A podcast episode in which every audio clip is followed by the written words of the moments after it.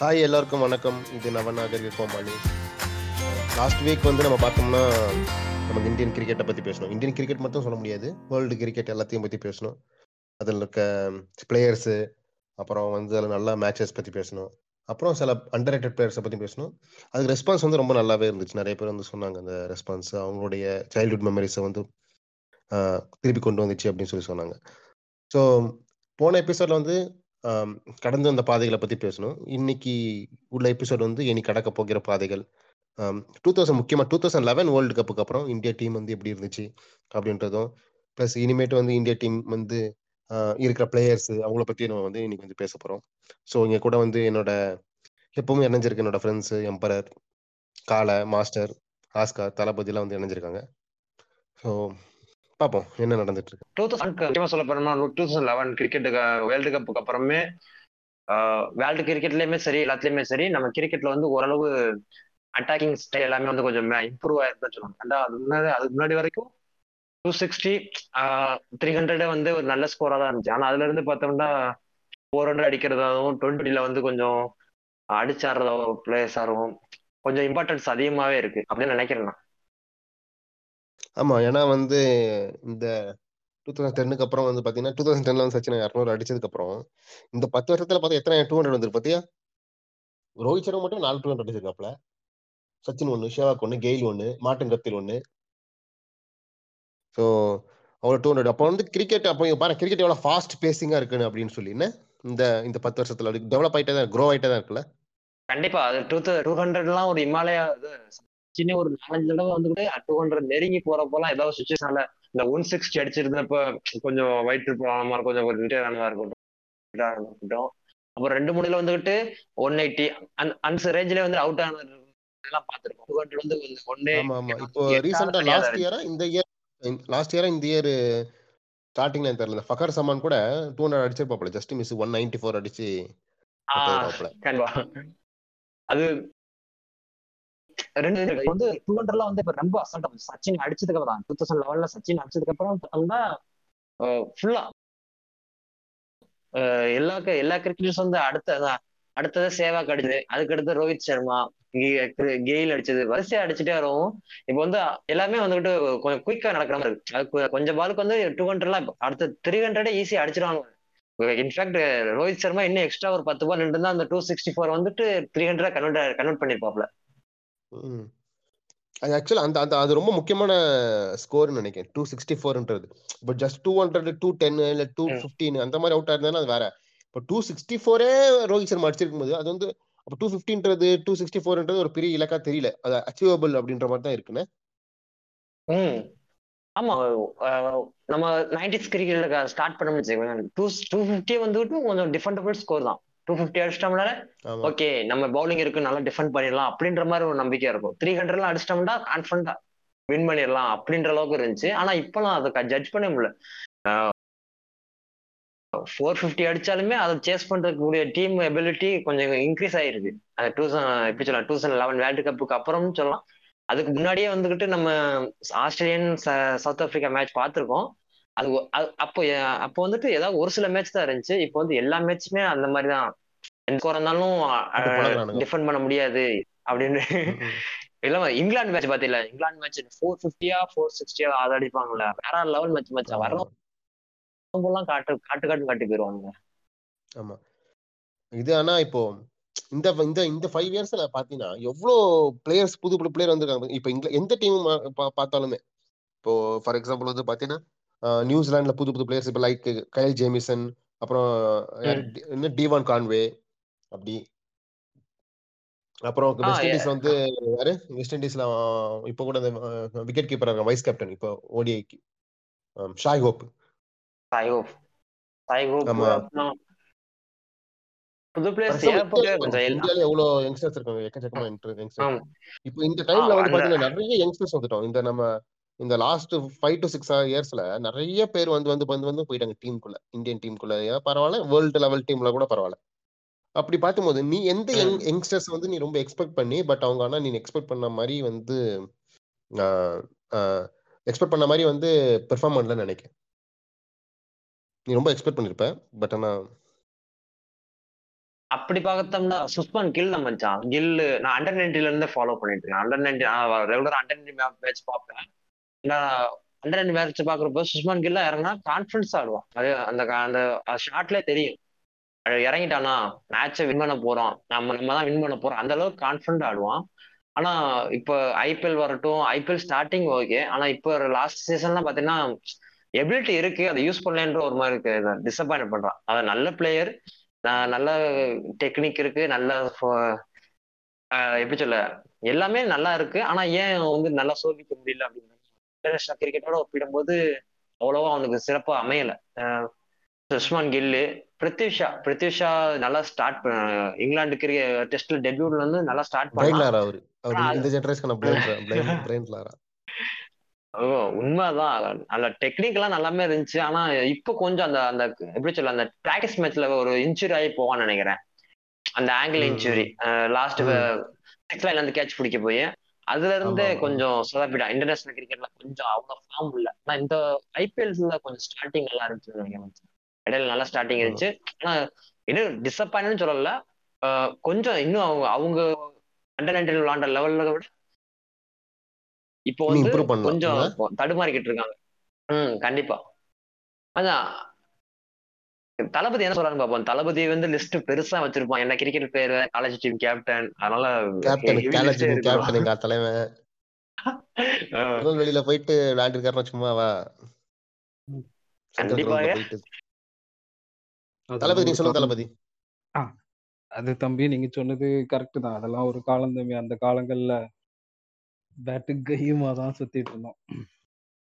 ஆ.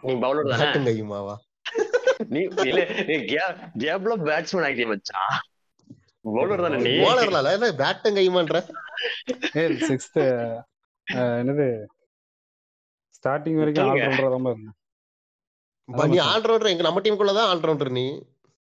இல்லப்பா தெரியுது bro. Twelfth அந்த திருநெல்வேலிக்கு போறதுக்கு முன்னாடி வரைக்கும் பேட்டிங்கும் உண்டு பவுலிங்கும் உண்டு அப்புறம் அங்க டீம் செலெக்ஷனுக்கு போகும்போது ஆல்ரவுண்டர்னு சொன்னா எடுக்க மாட்டாங்கன்னு ஏதாவது ஒண்ணு சூஸ் பண்ணிக்கான்னாங்க ஸோ கொஞ்சம் மாதிரி லோ பட்ஜெட் அறுதி பண்ணிட்டேன்னு வச்சுப்போமா? அப்படி அந்த அளவுக்கு இல்ல. இருந்தாலும் கொஞ்சம் ஸ்பீடு ஸ்பீடு வர்றதுனால பேட்டிங்ல கொஞ்சம் பயம் உண்டு. இந்த லெக் சைடு ஃபுல் சரி. ஷாட்லாம் எனக்கு வரவே வராது. ஸோ அதனால பவுலிங்கை சூஸ் பண்ணி அதுல கொஞ்சம் கான்சென்ட்ரேட் பண்ணி அப்படியே போயிட்டு இருந்துச்சு. சரி இப்போ நீ விஷயத்துக்கு இப்போ வந்து நம்ம எக்ஸ்பெக்டட் யங்ஸ்டர்ஸ் வந்து நம்ம எக்ஸ்பெக்ட் பண்ணி பட் அவங்க ஆனா நீ எக்ஸ்பெக்ட் பண்ண அளவுக்கு என்னப்பா இது? மொக்கையா போயிட்டாங்களே அப்படின்னு சொல்லி யாருமே அந்த ரவி சாஸ்திரியோட இந்த செல்லக்குட்டி ஒன்று பிருத்திவிஷான்னு ஒன்று சுத்திட்டு இருந்துச்சு. அதான் இப்ப சொன்னானே வந்து- கால சொன்னானே. ஆமா அதான். அவர்கிட்ட தான் நானும் ரொம்ப எதிர்பார்த்தேன். கடைசியில் பார்த்தா அவர் என்னன்னா ரவி சாஸ்திரி மாதிரியே அவனும் இதாயிட்டான். இங்க வரணும் பேட்டிங் பிடிக்கணும் உடனே அவுட் ஆயிட்டு போய் சாப்பிட ஆரம்பிச்சான் அந்த மாதிரி ஒரு மைண்ட் செட்ல இல்ல இருக்காங்க. மீம்லாம் பார்த்து இல்ல அதாவது என்னன்னா சின்ன அவன் வந்து இப்ப நம்ம ஸ்கூல் டேஸ்ல இருந்து ஃபாலோ பண்ணிட்டு போயிருக்கான் அப்பல இருந்து அவனுக்கு ஒரே பில்டப் அவ்வளவு பில்டப் சின்ன வினோத் காம்லியோட ரெக்கார்டு ஸ்கூல் ரெக்கார்டு ரெக்கார்டை பிரேக் பண்ணா இருக்கட்டும் ஏகப்பட்ட எக்ஸ்பெக்டேஷனை கிரியேட் பண்ணிட்டான். டீமுக்குள்ள வர்றதுக்கு முன்னாடி இல்ல அவனோட ஷார்ட்ஸ் எல்லாம் சூப்பரா இருக்கும். ஓப்பனிங்ல ஷேவாக்கு அப்புறம் ஒரு சின்ன கேப் கிடந்துச்சு. இந்த ஃபர்ஸ்ட் ஓவர் வந்து ஆஃப் சைடு ஒரு மாதிரி இழுத்து அடிச்சு விளாடுறதெல்லாம் ரொம்ப பெரிய கேப் கிடந்துச்சு. ஸோ தலைவன் போன சீசன்லலாம் ஒரு மாதிரி தீயா அடிச்சாப்ல. அப்போ ஓகே இன்னைக்கு கண்டிப்பா அந்த ஒரு பழையபடி அந்த ஒரு வாய்ப்பு இருக்கு அப்படின்னு நினைக்கும் போது எங்க எப்படி அவுட் ஆகும்னு பார்த்தா டாப் பேஜ்ல அவுட் ஆயிட்டு போயிடுவாப்ல. அதாவது லெக் சைடு கிளிக் பண்ண பார்ப்பாரு பந்து எட்ஜில் பட்டு மேலே மாற போய் பவுலர் இல்லை கீப்பர் பிடிச்சி போயிடுவாங்க. மோஸ்ட் ஆஃப் அவுட் அப்படி தான் போயிட்டு இருக்கு அதை கொஞ்சம் மாத்திக்கலாம். ஏன்னா அவனுக்கு அவ்வளோ ஹைப் கொடுத்து இதெல்லாம் பண்ணி கடைசியில் ஒண்ணுமே இல்லாமல் போயிட்டு. இவன் சாஸ்திரி கூட சேர்ந்து என்ன பெருசு கட்டிங் வாங்கிட்டு வந்துட்டவன் அடிப்புமா அப்படிங்கிற மாதிரி தான் சுத்திட்டு இருக்காங்க. பண்ண ராகுல் வரும் அந்த மீம் அவ்வளவுதான். அதான் தந்தா ஐயா அத்தி ரூபம் வாங்கி பழைய கோச்சுன்னு நினைச்சு புது கோச் செம்மடியா இங்க பாப்பல சரி, அது So, பிரித்திஷா வேற ரொம்ப வேற. எதிர்பார்த்து நீ ஒரு போலரா சொல்லலாம் எதிர்பார்த்த மச்சான் நீ ஒரு ஒரு ஃபேஸ் போலர் மச்சான் நீ போலரை வருண் அது என்னன்னா மச்சான் ரெண்டாயிரத்தி பதினொன்னுக்கு அந்த டைமுக்கு முன்னாடி வரைக்கும் பவுலருக்குன்னு ஒரு சின்ன விஷயம் இருந்துச்சு. சரி ஓகே ஏன்னா பேட்ஸ்மேன்ஸ் வந்து கிரிக்கெட் ஷாட்ஸ் மட்டும்தான் விளையாடுவாங்க. இந்த கிரிக்கெட்டுக்குன்னு ஒரு சின்ன ஃபார்முலா இருக்கும் இல்லை ஒரு வரைமுறை இருக்கும். அந்த ஷாட்ஸ் விளையாடுறதுக்கு தான் எல்லாருமே மெனக்கிடுவாங்க. ஒரு கவர் டிரைவு ஒரு ஸ்ட்ரெயிட் டிரைவு அந்த மாதிரி தான் விளையாடுவாங்க. இந்த ரெண்டாயிரத்தி பதினொன்னுக்கு அப்புறம் இந்த வெஸ்ட் இண்டீஸ் காட்டாங்குளத்தூர் காட்டானுங்க வந்தாலும் வந்தானுங்க. எங்கே போட்டாலும் அடிக்கலாம். என்ன வேணாலும் பண்ணலாம். எப்படி வேணாலும் பண்ணிட்டான்றாங்க இதில் ஸ்டெயினாக இருந்தாலும் சரி, ஆண்டர்சனாக இருந்தாலும் சரி, எவ்வளோ பெரிய பவுலர் எப்படி போட்டாலும் அந்த டைமிங் தான் முக்கியம். ஸோ இப்போ பவுலருக்கான அந்த மவுஸே கம்மியாயிட்டு. இப்போ அசப்டின்டாவையும் வெளுத்துருக்கானுங்க. ஸ்டெயினையும் ஒரு பக்கம் விட்டு வளர்த்துருக்காங்க ஸோ பவுலர்களுக்களோட சோகமான காலம் கிரிக்கெட்ல. எல்லாம் அந்த இதனால தான். அந்த ப்ராப்பர் ஷாட்ஸ் மேல கவனம் இல்லாம ஷாட்ஸ் வந்து நெறைய வந்ததுனால பவுலர்ஸ் நெறைய அடி. வந்ததுனால பவுலர்ஸ் வந்து அதுக்கு அவங்களுக்கான அந்த இதே இல்ல. ஒரு ஓவர் போதும். ஒரு பவுலரோட கேரியர குளோஸ் பண்றது. அந்த டைமிங் மட்டுமே மாறுனாலே போதும். ஏன்னா என் தலைவன் மொயின் முன்னாடிலாம் அலி ஒரு அடி அடிச்சான். குல்தீப் குல்தீப் கரியரே க்ளோஸ். க்ளோஸ். அந்த. மாரி நெறைய பேரோட இது போயிருக்கு. இவ்வளோ இது ஏன் ஸ்டெயினையே கொஞ்ச நாளா ரொம்ப பாடுபடுத்துனாங்க. ஏன்னா இவர்ட்ட ஒண்ணுமே இல்ல. பாலே இது ஆக மாட்டேங்குது அப்படி இப்படின்னு. ஆனா முன்னாடிலாம் அவர் பால் அந்த ஸ்விங்க பார்த்தாலே மிரண்டுருவாய்ங்க. அப்படி போகும். இப்ப புதுசா ஜெனரேஷன் ஒண்ணு வந்து வந்து இப்ப இந்த 2015க்கு அப்புறம் ஐபிஎல் பாக்குற குரூப். அவங்கலாம் ஸ்டெயின் மொக்க பாலா நெனச்சிட்டு இருக்காய்ங்க மாப்ள. எங்க ஆபீஸ்ல வேல பாக்குற தான். தம்பிலாம் 6 பால லீவ் 6 பால லீவ் பண்ணிட்டு அப்படியே நிப்பானுங்க பேட்ஸ்மேன். வேணாம் ராஜா தொடாண்டாம். தொட்டா கண்டிப்பா கேட்ச் ஆயிரும். ஸோ கொஞ்சம் வெயிட் பண்ணுவோம், வெயிட் பண்ணுவோம். டிஃபெண்ட் மட்டுமே பண்ணிக்கிட்டு இருந்த பிளேயர்ஸ்லாம் இருந்திருக்காங்க. இந்த மெட்ராஸ் படத்துல பார்த்தோமா மெட்ராஸ் படத்தை சொல்லுவான்ல அவர்லாம் அந்த காலத்துல அப்படி பொம்மை வச்சு டப் டப்னு போட்டுருவாரு அந்த மாதிரி ஆயிடுச்சு ஸ்டெயின் கதை இப்ப இன்ஜுரி இன்ஜுரி இஷ்யூ. ஆம். ம். அந்த ஏகப்பட்ட ஃபிட்டா தான் இருப்பாப்ல. ஆனா இன்ஜுரி இஷ்யூ இருக்கு. நெறைய இன்ஜுரி ஆயிரும். அது என்னன்னா. ஹேண்ட்ல அவனுக்கு எப்பவுமே அந்த ஹேண்ட்ல ஒரு பிரஷர் எப்பவுமே இருக்கும். ஆக்ஷன் ஆக்ஷன் பண்ணும்போது அந்த பிரஷர் இழுக்கும்னே. ஆமா. என்னன்னா பவுலர பொறுத்தவரைக்கும் என்னன்னா, அ சின்னதா ஒரு இன்ஜுரி ஆனாலும் அவனோட பவுலிங்கோட அந்த ஆக்ஷன் வேரியேஷன் மாறிடும். அப்புறம் நீ திருப்பி ம். அத கொண்டு வரணும்னா ரொம்ப கஷ்டம். இந்த புவனேஸ்வர் குமாரு, ம். ஜாஸ்பிரிட் பும்ரா இவங்கெல்லாம் என்ன ஆகும்னா, ம். அதான் பிரச்சனை. இன்ஜுரிக்கு அப்புறம் தான் இவங்களோட கேம் வந்து அப்படியே வேற ஒரு டவுன் பக்கம் ஆகுது. போயிருக்கும். ம். அதுல பூம்ரா கூட பாத்தீங்கன்னா, அந்த இன்ஜுரி ஒரு மெயின் இன்ஜுரி போயிட்டு வந்த அப்புறம் தான் கொஞ்சம் அ முன்னாடி மாரியான எக்கனாமிக்கலா இல்ல எனக்கு ப தெரிஞ்சு. இல்ல. ஆமா சுத்தமா இல்ல. எல்லாரும் கிட்டத்தட்ட ம்ஹ்ம். மலிங்கால இருந்து எல்லாருமே அதுல பாதிக்கப்பட்டிருக்காங்க. அது எப்படி ஆண்டர்சன் மட்டும் இவ்வளவு நாள் ஃபர்ஸ்ட் ஃபர்ஸ்ட் பிளேஸ்ல இருக்கான்னு தெரிய மாட்டேங்குது. சரி நம்ம அத பத்தி பேசுவோம். ஆஸ்கர் நீ என்ன சொல்ற? இப்போ வந்து அத பத்தி நம்ம இப்ப டாபிக் உள்ள பேசும்போது அந்த யங்ஸ்டர்ஸ பத்தி பேசிட்டு இருந்தோம். வந்து நீ என்ன சொல்ற? எனக்கு வந்து யங்ஸ்டர்ஸ் வந்து ஃபெயில் பண்றாங்க அப்படிங்கிற காரணம் வந்து என்ன அப்படின்னு பார்த்தா, டீம்ல தங்களோட இருப்ப காட்டிக்கிறதுக்கு அவங்க ஒவ்வொரு இடத்துலயும் ஷைன் பண்ண வேண்டியது இருக்குல்ல. அந்த இடத்துல இருந்து தான் தவறுறாங்கன்னு நான் நினைக்கிறேன். அதை சு பண்ணுறவங்க வந்து டீமுக்குள்ள இருந்துக்கிறாங்க. அதில் தடுமாறுறவங்க ஃபெயில் ஆகிறாங்கன்னு நினைக்கிறேன். ஃபார் எக்ஸாம்பிள் சஞ்சு சாம்சன் எடுத்துக்குவோமே. சஞ்சு சாம்சன் வந்து ஐபிஎல்ல பார்த்தா ஒரு பிக்கஸ்ட் ஸ்டார். ஒரு டைனமேட் ஒரு ஆர்டிஎக்ஸ் எப்படி சொல்லலாம். எந்த டைம்ல எப்போ வெடிப்பான், என்ன பண்ணுவான்னு ஒன்றுமே தெரியாது. ஒரு தடவ ஒரு தடவ பஞ்சாப் மேட்ச்லலாம் 220 சம்திங் ஸ்கோரு. சேசிங் பண்ணும்போது யூஏயில் தான் நினைக்கிறேன். 2019 தான் நினைக்கிறேன். 19லயோ 20லயோ பொரிச்சு நான் பார்த்துக்கேன் அந்த மேட்ச்லாம். அந்த அளவுக்கு ஒரு நல்ல பெர்ஃபார்மர். ஆனா இன்டர்நேஷனல் அவனுக்கு வாய்ப்பே கொடுக்க மாட்டாங்க. இங்க மீம்லாம் பறக்கும். அவனுக்கு வாய்ப்பே கொடுக்க மாட்டாங்க அவனுக்கு கொடுக்கணும் கொடுக்கணும்னு சொல்லிட்டு வாய்ப்பு கொடுப்பாங்க. அஞ்சு ரன்னு. ரெண்டு பால்ல ரெண்டு ரன்னு. இதான் அவன் பண்ணுவான். காட்டான். அதாவது நிக்க வைக்க வாய்ப்பே கிடையாது. அந்த மாதிரி பண்ணுவான். ஸோ அந்த மாதிரி சில பிளேயர்ஸ் இருக்காங்க. அதே அதை அதுக்கப்புறம் வந்து பார்த்தா நீ சொன்ன ஐபிஎல் சில பேர் கரியரை முடிச்சுது அப்படிங்கிறதுக்கு ஒரு பெரிய எக்ஸாம்பிள் வந்து நம்ம நம்ம ஆளு Unmukt Chand. First ball Bradley Boult எடுத்து அவர் கரியரை அதில் முடிச்சிடுவார் அதுக்கப்புறம் மற்ற அடுத்த மேட்ச்லேயும் டக் அவுட் ஆகும் ஸோ கோலியும், உன்முக் சந்தும் ஒண்ணா விளையாண்டவங்க 2 பேரும் கரெக்டாக பெர்ஃபார்ம் பண்ணவங்க. இன்னைக்கு கோலி எங்கே இருக்காப்புல உன்முக் எங்கே இருக்காருன்னு நமக்கு எப்பவுமே தெரியாது. ஸோ அந்த மாதிரியான விஷயங்கள் போகுது இல்லையா? ஸோ அப்படியும் பார்க்கணும். அதுக்கப்புறம் எனக்கு தெரிஞ்சு வினய்குமார் வினய்குமார் வந்து நான் கொஞ்சம் ஒரு நல்ல பேசரா நான் எதிர்பார்த்தேன். ஏன்னா லென்த் அண்ட் அஸ் ஸ்பேஸ் நல்லா இருந்தது. போடும்போது. ஆனா என்னன்னா ஒரு too much of short balls and inconsistent accuracy. எனக்கு அதனால வந்து அது ஃபெயில் ஆனது அதனால தான். But very hard working man. But என்னன்னா இதனால நிறைய இடத்துல ஒரு விட்டுட்டாரு. ஸோ அது அப்புறம் வந்து சின்ன வயசுல வந்து பால் பல்தட்டி வந்து 120 அடிக்கும்போது பால் பல்தட்டி பெரிய ஆளா வந்துருவாருன்னு நான் நினைச்சேன். இப்படி நிறைய பேர் சொல்லலாம். அப்ப நான் சின்ன வயசுல பார்க்கும்போது பால் வெல்தட்டி வந்து ஒரு யங் பிளேயர் மாரி எனக்கு தெரியல மச்சான். பெரிய ஆள் மாரி இருந்துச்சு எனக்கு. ரொம்ப ஏஜான ஆள் மாரி இருந்துச்சு. Okay, okay. அவன் கொஞ்சம் நல்லா வருவார்ன்னு நினைச்சேன். ஆனா அவர் ஆனா வந்து டீம்ல இந்தியா டீம்ல எடுத்திருக்கவே கூடாது. எப்படி எடுத்தாங்க இவங்கள? இவங்கலாம் ஒரு ஆட்கள் இவங்க வந்து விளையாடுறதுக்கு ஒரு ஒரு ஒரு பேஷன், ஒரு டெடிக்கேஷனே இல்லாம ஒரு இப்படிப்பட்ட பவுலர்ஸ் இப்படி ஒரு பேட்ஸ்மேன் எப்படி எடுத்தாங்க அப்படின்னு நினைக்கிற ஆட்களும் சில பேர் இருக்காங்க என்ன பொறுத்தவரைக்கும். அதை மொத ஆளு நான் இப்போ வரைக்கும் நினைக்கிற ஆள் ரமேஷ் பவார். எப்படி வந்து டீமுக்குள்ள வந்தாருன்னே தெரியாது. ஒரு விக்கெட் எடுக்கல. ஒன்று ஒரு ஃபிட்னஸ் கிடையாது. பேட்டிங் கிடையாது. பவுலிங்லேயே விக்கெட்டு ஒன்றும் கிடையாது. எதுக்கு டீம்ல இருக்காருன்னு தெரியாம ஆளுக்கு இருப்பாரு. ஆனா இப்போ பார்த்தோன்னா நம்ம உமன்ஸ் டீமுக்கு எதுக்கு ஹெட்டா இருக்காருன்னு தெரியல. இருந்துகிட்டு அங்க பாலிடிக்ஸ் பண்ணிட்டு இருக்காப்ல அதுக்கப்புறம் சஞ்சய் மஞ்சரேக்கர் எடுத்துக்கலாம். மேட்ச்ல ஒன்றும் கிழிக்கல. இவங்க ஏதாவது ஒன்று ரெண்டு மேட்சா கிழிச்சிருப்பாங்க மேட்ச்ல ஒன்றும் கிழிக்கல. இந்த பேசாம இந்த மாடல் ஷூட்ஸ்க்குலாம் இருப்பாங்கல்ல அந்த மாதிரியான ஆள் மாதிரி தான் அவர் நடந்துப்பாரு. அப்புறம் வந்து இப்போ பார்த்தோன்னா ஜடேஜாட்ட எவன்ட்ட போனா வம்பழுத்துட்டு இருக்காரு. ஆனா நல்ல வேலைக்கு அவர் யார் யாரெல்லாம் சொல்றாரோ யார் யாரெல்லாம் சொல்றாரோ அவரெல்லாம் நல்லா உரிச்சு விட்டுருந்தாங்க அப்புறம் மறுபடியும் கமான் சங்கர் பாய்சன் போக இருக்கு. அதுக்கப்புறம் ஆகாஷ் சோப்ரா அந்த அந்த மனுஷன்லாம் டீமுக்குள்ள எப்படி வந்தாருன்னு எனக்கு இப்போ வரைக்கும் தெரியல. ஆனா அந்த மனுஷன் ஆகாஷ் சோப்ரா பேசுறதெல்லாம் லோக்கல் நல்லா பெர்ஃபார்ம் நினைக்கிறேன் எனக்கு தெரியல பட் பெர்ஃபார்ம் பண்ணிக்கட்டும் ஆனா பேசுறதெல்லாம் பார்த்தா ரிக்கி பாண்டிங்க்கு பக்கத்துல சீட் போட்டு உட்காந்து இந்த மாதிரி தான் பேசுவாப்ல அவரு. இந்த மாதிரி ஆட்கள்லாம் வந்து கொஞ்சம் தவிர்த்திருக்கப்பட வேண்டிய ஆட்கள் எனக்கு தெரிஞ்சு லிஸ்ட்ல ஏன்னா நம்ம ஏன் சொல்றோம்னா இப்ப இந்தியன் கிரிக்கெட் போர்டு வந்து எக்கச்சக்கமான ஆட்கள் இருக்காங்க. அந்த ஆட்களை ஃபில்டர் பண்ணி எடுக்கும் போது வந்து கொஞ்சமா மனிதாபிமானத்தோடயோ இல்ல கொஞ்சமா ஸ்டாண்டர்டோட எடுக்கணும் இல்லையா? சும்மா தடவை பார்த்து எடுக்கிறதுக்கும் சும்மா எனக்கு பிடிச்ச பாலிடிக்ஸ் பிடிச்ச ஆள் எடுத்து போடுறதுக்கும் அது என்ன சந்தை கிடையா? அதுதான். அதுதான் என்னோட ஆகா ஆகாஷ் சோப்ரா ஆகாஷ் சோப்ரா வந்து ஃபர்ஸ்ட் கிளாஸ் கிரிக்கெட்ல வந்து நிறைய விளையாண்டுருக்காப்ல மச்சான். டென் தௌசண்ட் ரன் கிட்ட அடிச்சிருக்காப்ல அதனால ரமேஷ் பவர் எனக்கு தெரியல. விடு ரமேஷ் பவர் தெரியல.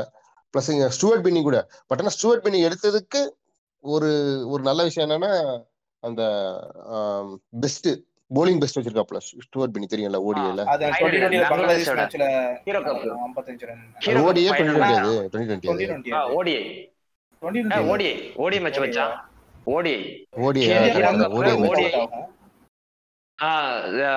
hundred and five hundred and five நினைக்கிறேன் டார்கெட் அவ்வளவுதான் அடிச்சிருப்பானுங்க. ஹண்ட்ரட் அண்ட் ஃபைவ்ல ஆல் அவுட் ஆயிருப்பாங்க. சுரேஷ் ரெய்னா கேப்டன்சில ஓகே. சோ அதான் நான் நாலு ஆ- ஆறு ரன் கொடுத்து நாலு விக்கெட்டா நாலு ரன் கொடுத்து ஆறு விக்கெட்டா ஆறு. பண்ணிருக்காரு. யுவராஜ் பண்ணிருக்காரு. ஓ விக்கெட் யுவராஜ் நாலு. ஆறு இந்தியாவோட செகண்ட் பெஸ்ட் ஃபர்ஸ்ட் அவன் பெஸ்ட் வந்து மச்சான் ஸ்டுவர்ட் பின்னி செகண்ட் பெஸ்ட் வந்து அனில் கும்ப்ளே. ஸோ அப்படி. ஸோ அது ஒன்று இப்போ இன்டர் நம்ம லோக்கல் பிளேயர்ஸே பத்தி பேசிட்டு இருக்கோம். இன்டர்நேஷனல் பத்தி பேசணும்னா நான் யாரை நான் சொல்லுவேன்னா இந்த ஜேம்ஸ் ஃபாக்னர் பத்தி சொல்லுவேன் நம்ம. ஐபிஎல் ஜேம்ஸ் ஃபாக்னர் விளையாடும்போது பயங்கர பெரிய ஆளா வருவாப்புல. அடுத்த நெக்ஸ்ட் ஆல்ரவுண்டர் அவர் தான் போல ஆஸ்திரேலியாவுக்கு மெயின் ஆல்ரவுண்டர். வாட்சன் பதில் ஃபாக்னர் தான் அடுத்து நினைச்சா கடைசியில முக்கிய ஆயிட்டு. தெரியல மச்சான் ஃபால்க்னர். ஏன்னா நல்ல பேசு நிஜமா நல்ல பேசு. அதே மாதிரி லெஃப்ட் ஆர்ம் சீம் ஓடிறதே ஒரு முரட்டுத்தனமா இருக்கும். அது பாக்குற பேட்டிங்ல ஒரு மாதிரி aggressive stance aggressive. Stance aggressive தான். சுத்துறது தான் ஆமா பேட்டிங் ரைட் ஹேண்ட்ல அவரு ஃபால்க்னர் ரைட் ஹேண்டு ஸோ தெரில ஃபாக்னர் அப்புறம் வந்து முக்கியமான ஆள் மச்சான் ஆஸ்காரு யாருன்னா நம்ம நியூசிலாந்துல கோரி ஆண்டர்சன் எக்ஸாக்ட்லி மச்சான். எங்க மும்பை வந்து நூத்தி தொண்ணூத்தி நாலு அடிக்கணும் பதினாலு ஓவர் இருக்கும்போது அடிச்சா வந்தா மச்சான் உள்ள கொண்டு போனான் நான் உண்மையில கோரி ஆண்டர் அப்ப ஃபாஸ்டஸ்ட் ஹண்ட்ரட்ல ஃபாஸ்டஸ்ட் ஹண்ட்ரட் எப்போ ஜனவரி ஒன்னு டூ தௌசண்ட் ம். ஃபிஃப்டினா ஃபோர்டீன் அந்த டைம்ல அப்போ ஃபாஸ்டஸ்ட் ஹண்ட்ரடுக்கு நம்ம மிரண்டே போயிட்டு "அப்பா, எவ்வளவு பெரிய பிளேயர் கோரி ஆண்டர்சன் அப்படின்னு சொல்லி. அதுவும் அது ஆல்ரவுண்டர் வேற நல்லா பேட்டிங் பண்ணக்கூடிய திடீர்னு சட்டனா பார்த்தா ஆள காணும். இப்போ இது யூஎஸ்ஏக்கு ஆட போறாப்லையா என்னன்னு தெரியல. அதுவும் ரொம்ப ரொம்ப எக்ஸ்பெக்ட் பண்ணி நான் கோரி ஆண்டர்சன் வந்து நெக்ஸ்ட் கோரி ஆண்டர்சன் நெக்ஸ்ட் பிக் திங் அப்படின்னு நினைச்சேன் நியூசிலாந்து கிரிக்கெட்ல. ஐபிஎல் ஐபிஎல் ஐபிஎல்ல வந்துட்டு இன்னும் ஒரு ரெண்டு மூணு வருஷம் அந்த பொலாட் மாதிரி கிறிஸ்கேல் மாதிரி ஒரு ஒரு ஆளுமே செஞ்சிருவான். ஒரு நாலு வருஷத்துக்கு டீம் மாற மாட்டா அப்படின்னு நினைச்சிட்டு இருந்தேன். ஆனா அந்த அந்த மேட்ச்? லாஸ்ட் அது அந்த மேட்ச்ல லாஸ்ட் ஆன் அன்று ஆதித்ய டேர வந்து லாஸ்ட் மேட்ச் சிக்ஸ் அடிப்பான் அதான் வேற level match almost almost R R வந்து குவாலிஃபை நினைச்சிட்டு இருக்கிற நேரத்துல கனவை அப்பதான் இந்த தகர்த்து ராகுல் ரெட் கோவப்பட்டது அந்த கேப்பத்து கீழே இருந்தது அந்த மேட்ச் தானே அது? அந்த அதே மேட்ச் தான். ஓகே கோரி ஆண்டர்சன் ஒண்ணு அப்புறம் சவுத் ஆப்பிரிக்கால வெயின் பர்னல் தெரியுமா? வெயின் பர்னல் தெரியும் மச்சான். கையில டாட்டூ போட்டிருப்பார்ல. Bowler ah bowler Pune Pune போட்டிருப்பாரு. நல்ல நல்ல நல்லா போடக்கூடிய பவுலர் தான். ஆ? ரெண்டு player. ஆமாமா ரெண்டு பிளேயர் பாத்துக்கோ. ரெண்டு பிளேயர் சவுத் ஆப்பிரிக்கால வந்து எனக்கு போலர்ஸ் தான் ரெண்டுமே. ஒன்னு வந்து வெயின் பர்னல் இன்னொன்னு வந்து ஜுவான் திரான் ஒரு போலர் உண்டு பாத்துக்கோ. ஜுவான் திரான். ஜுவான் ரஸ்டி தரான் வாங்க. டெக்கான்ல விளையாட்டுருக்கான் கிங்ஸ்ல பஞ்சாப் விளையாட்டுருக்கான் கிங்ஸ்ல பஞ்சாப்ல வந்து ஒரு மேட்ச் பவர் பிளே சூப்பர் ஓவர்ல போட்டு மடக்கி கொடுப்பாப்ல. சூப்பரான போலர். அதான். சோ நல்ல சூப்பரான போலர் அவங்களுக்கு அவங்களும் வந்து கடைசியில் எங்க போனாங்க தெரியல. ஜுவான் ரஸ்டி தரானோ சோ அப்படி இன்டர்நேஷனல் லெவல்லே பாத்தீங்கன்னா நிறைய பிளேயர்ஸ் வந்து இந்த ஃபைவ் இயர்ஸ் லாஸ்ட் ஒரு ஃபைவ் டு சிக்ஸ் இயர்ஸ்ல வந்து நல்லா வரக்கூடிய பிளேயர்ஸ் வந்து திடீர்னு பார்த்தா காணாம போயிட்டாங்க. ஸோ எப்படி கிரிக்கெட் டைனமிக்ஸ்க்கு ஐ மீன் அந்த கிரிக்கெட் அவ்வளவு ஃபாஸ்டா மூவ் ஆகுதா? இல்ல வந்து அவங்க வந்து ப்ரெஷர் அவங்களுக்கு மேல போட்டுக்கிறாங்களா என்னன்னு தெரியல எனக்கு புரியல. ஸோ அப்புறம் ஷாபாஸ் அஹ்மத் அஹ் பாகிஸ்தான்ல பேட்ஸ்மேன் ஆமா ஆமா ஷோபா செல்ஃபி செல்ஃபி எடுத்துட்டு அந்த கேங் அவரு. ஸோ அவங்க கூட அவங்க பாபர் அசாம் முன்னாடி ஷாபாஸ் அஹ்மத் தான் பெரிய பிளேயரா பெரிய பேட்ஸ்மேனா வர வேண்டியது பாகிஸ்தான்ல. திடீர்னு பார்த்தா அப்படி ஆனது. அப்படி ஆனா இது நீங்க எதனால நினைக்கிறீங்க? இப்போ வந்து இப்போ ஐபிஎல் டீம் ட்ரெண்ட் சேஞ்ச் ஆகிறதுனாலயே வந்து நிறைய இன்டர்நேஷனல் பிளேயர்ஸ்க்கான ஃபார்ம் அவுட் ஆகுதுன்னு நினைக்கிறீங்களா எப்படி? அது ஒரு இப்போ இப்போ ஃபார் எக்ஸாம்பிள் போனஸ்லாம் இப்போ குல்தீப் யாதவோட நம்ம பார்க்கும்போது ஐபிஎல்ல மோயின் அலி அடிச்சதுனால குல்தீப் யாதவோட அந்த அந்த அந்த அந்த அந்த அந்த என்ன சொல்ற அந்த அந்த பாயிண்டே இல்லாம போயிட்டு. ஸோ ஐபிஎல் வந்து ட்ரெண்ட் சேஞ்ச் ஆகுதா இல்ல எப்படி? ம்? அது ஐபிஎல் ட்ரெண்ட்னு சொல்ல முடியாது மச்சான். டுவெண்ட்டி டுவெண்ட்டி வேர்ல்டுக்கு ஏற்ற மாதிரி கிரிக்கெட் வந்து பிளேயர்ஸ் அடாப்ட் பண்ணி அந்த மாதிரி பிளேயர்ஸ் தான் என்கரேஜ் பண்ணுது. ஏன்னா வந்துட்டு இப்போ வந்துமே ரசிகர்கள் வந்துமே ஒன் டேக்கு ஒன் டே அந்த ஒன் டே டெஸ்ட்டுக்குரிய ஸ்டாண்டர்ட் வந்து மற்ற இதில் இருக்கிறதோட கொஞ்சம் நார்மலாக இருந்தாலும் இந்தியாவிலாம் பார்த்தீங்கன்னு வச்சுக்கோங்க டெஸ்ட் பார்க்குற எண்ணிக்கை வந்து கொஞ்சம் குறைஞ்சிருச்சு. முன்னாடி வந்துட்டு உட்காந்துட்டு அஞ்சு நாள் உட்காந்து டிவியை போட்டு வச்சுட்டு உட்காந்து பார்த்ததோட இப்போ வந்துட்டு எப்போ நான் ஸ்கோர் பார்க்குறதோட நின்றுக்கிட்டாங்க. அதனால வந்துட்டு இந்த மூணு மணி நேரம் பேட்டிங் மேட்ச் முடிஞ்சிருது அப்படின்றப்போ ரிசல்ட் அதான் மூணு மணி நேரத்துக்கு ரிசல்ட் தெரிஞ்சது ஒரு எண்ணம் வந்துருது. ரொம்ப நேரம் உட்காந்து பார்க்க தேவையில்ல. மூணு மணி நேரம் வருவான் பேட்ஸ்மேன் அடிப்பான். பட்டா சிக்ஸ் படலையா அவுட்டு பவுலர்ஸ் பெர்ஃபார்மன்ஸை காட்டுவான். இந்த ஒரு எண்ணத்துக்கு போயிட்டாங்க. அப்படியே அப்படியே மூவ் ஆன் போ மூவ் ஆன் ஆகிட்டு இருக்கிற மாதிரியே ஃபீல் ஆகுது. அதனால வந்துட்டு பிளேயர் மற்ற டீம்ஸ்மே வந்து அந்த அட்டாக்கிங் பிளேயர்ஸ் மேல வந்துகிட்டு இன்வெஸ்ட் பண்ண ட்ரை பண்றாங்க. அதிகமா இன்வெஸ்ட் பண்றாங்க.